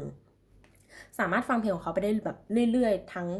เกือบทั้งอาทิตย์อะไรเงี้ยเพลงเดียวไม่เปลี่ยนเลยอะไรเงี้ยโดยที่ก็ไม่รู้ชื่อนักร้องนำอยู่ดี แล้วก็ไม่ฟังเพลงอื่นจากวงนี้ด้วยอะไรเงี้ยอืมนี่ก็คือเพลงแรกนะคะ ที่นะชอบ MV มากๆ ก็อยากให้ลองไปดูกันอืมแล้วก็อีกเพลงหนึ่งเนี่ยนะรู้สึกว่าสำหรับนัดอะพอได้ยินเพลงเนี้ยมันมันมันเหมือนมันได้ดูหนังอะก็คงเป็นหนังสยองขวัญอะเออแต่ แต่มันติดหูแล้วก็น่าสนใจ ใช้คำว่าน่าสนใจแล้วกัน ไม่รู้เพราะหรือเปล่าแต่ว่าน่าสนใจ ชื่อเพลง The Garden นะคะ Garden ที่แปลว่าสวนเนี่ยแหละ เป็นเพลงที่ออกมาในปี 2002 เก่ากว่า Broken Bone อีกอืมร้องโดยมิรานะคะ M I R A H ก็ลองฟังดูจะจะได้รู้ว่าสำหรับแนทเนี่ย เพลงที่ทำให้นึกถึงหนังสยองขวัญอะเป็นยังไง ค่ะ ก็สำหรับวันนี้ก็จบแล้วทั้งหมดว่าจะเป็นช่วงแนะนำหนังหรือว่าช่วงเนื้อหาหลักนะคะ ซึ่งเป็นเรื่องเกี่ยวกับแมลงสาบขอย้ำอีกทีว่ามันเป็นเรื่องเกี่ยวกับแมลงสาบอะแล้วก็อยากฝากช่องทางต่างๆด้วย ก็สามารถหาฟังรายการแนทตอนอื่น ๆ ได้เนี่ยในนัดนางนวลหรือว่าหา Twitter แนทเนี่ยด้วยคำว่าแนทนางนวลก็ได้ หรือว่าพูดคุยกับแนทโดยมีคำว่าแนทนางนวลเนี่ยอยู่ในในในคำพูดของคุณอะไม่ว่าจะติดแฮชแท็กหรือไม่ติดแฮชแท็กแนทจะหาเจอนะคะ แต่ว่าสะกดให้ถูกละกันว่าแนททอทหารนะคะ แล้วก็นางนวลติดกันเลยแนทนางนวลหรือเข้ามาหาแนทได้ที่ Twitter โดยตรงเลยก็เป็นแอดแนทนางนวลนะคะ N A T T N A N G N U A L นะคะ อืมหรือว่าจะเป็น Twitter ส่วนตัวเลย หรือว่า IG หรือว่าใน l a g n a l o g แอดมาเป็นเพื่อนกันก็ได้ ก็ในชื่อเดียวกันทั้งหมดเลย s i g h a r นะคะ S I Q H E A R T ฝากกดติดตามด้วยได้ไหม ได้สิ ค่ะ ก็ไม่ว่าจะเป็นใน Spotify หรือว่า Apple Podcast หรือว่า Google Podcast นะคะ ก็คืออย่างเงี้ยอย่างอย่างตอนเนี้ยเลยอะตอนมแมลงสาบอะจริงๆบางคนออกวันพฤหัสแหละแต่วันนั้นทำไม่ทันจริง ๆ ก็เลยไปทะลุไปออกวันศุกร์นะคะ อืมเนี่ยถ้าสมมติว่าแบบบางคนอะอาจจะไม่ได้ติดตาม Twitter เพราะไม่ได้เล่นอะไรเงี้ยแต่ว่าถ้ากด subscribe นะไปเลยในช่องทาง podcast ต่างๆ ที่คุณชื่นชอบหมายถึงว่า ถ้าสมมติว่าคุณ ใช้ Spotify อยู่แล้วเป็นประจำก็อาจจะเอ่อ subscribe นัดใน Spotify เลยก็ได้ช่องนัดนางนวลเนี่ยค่ะ หรือว่าถ้าคุณใช้ Google Podcast อย่างเงี้ยเออก็สามารถกด subscribe ได้อยู่ดี ถ้าคุณแบบล็อกอินผ่าน Google Chrome ในอีเมลของคุณอะไรเงี้ยลงท้ายด้วย at gmail เงี้ยอืมหลายคนก็อาจจะมีช่องทางในการชอบที่จะฟัง podcast อะแตกต่างกัน แต่ว่าก็สามารถ subscribe นัดได้ทุกช่องทางนะคะ แล้วก็ขอบคุณที่ฟังมาถึงตอนนี้ ฟังจนจบเลย แล้วก็ขอบคุณที่ฟังมาถึงตอนที่ 6 ด้วย แม้ว่าคุณจะฟังตอนที่1 2 3 4 5มสี่ห้ามาหรือเปล่า อืม ก็ไม่เป็นไรเพราะว่าจริงๆ ทุกอย่างมันจบในตอนเนาะถ้าใครมีเพื่อนแล้วแบบอยากแนะนำก็สามารถแนะนำเป็นตอนๆก็ได้ใช่แบบเพื่อนชอบเรื่องผีเอ้ยงั้นไปฟังตอนที่สี่สี่อะไรเงี้ย อืม หรือว่าแบบเพื่อนเกลียดแมงสาบมากก็อาจจะส่งตอนที่หกนี้ไปแกล้งก็ได้นะคะ หรือทำให้เพื่อนเข้าใจว่าแบบเอ้ยแมงสาบมันก็มีมุมที่ เออมันก็น่าเกลียดเหมือนเดิมแหละ อืมเอาเป็นว่ามันมีวิธีฆ่าแมงสาบในตอนนี้ด้วยอาจจะแบบ ยกให้เพื่อนฟังนะคะ เพื่อนจะได้หายกลัว ก็สำหรับวันนี้ก่อนที่จะยืดเยื้อไปนานกว่านี้เพราะว่ายาวมาก ขอบคุณที่รับฟังนะคะ แล้วก็ไว้เจอกันใหม่อาทิตย์หน้าหวังว่าถ้าจะทำทัน ขอบคุณค่ะ สวัสดีค่ะ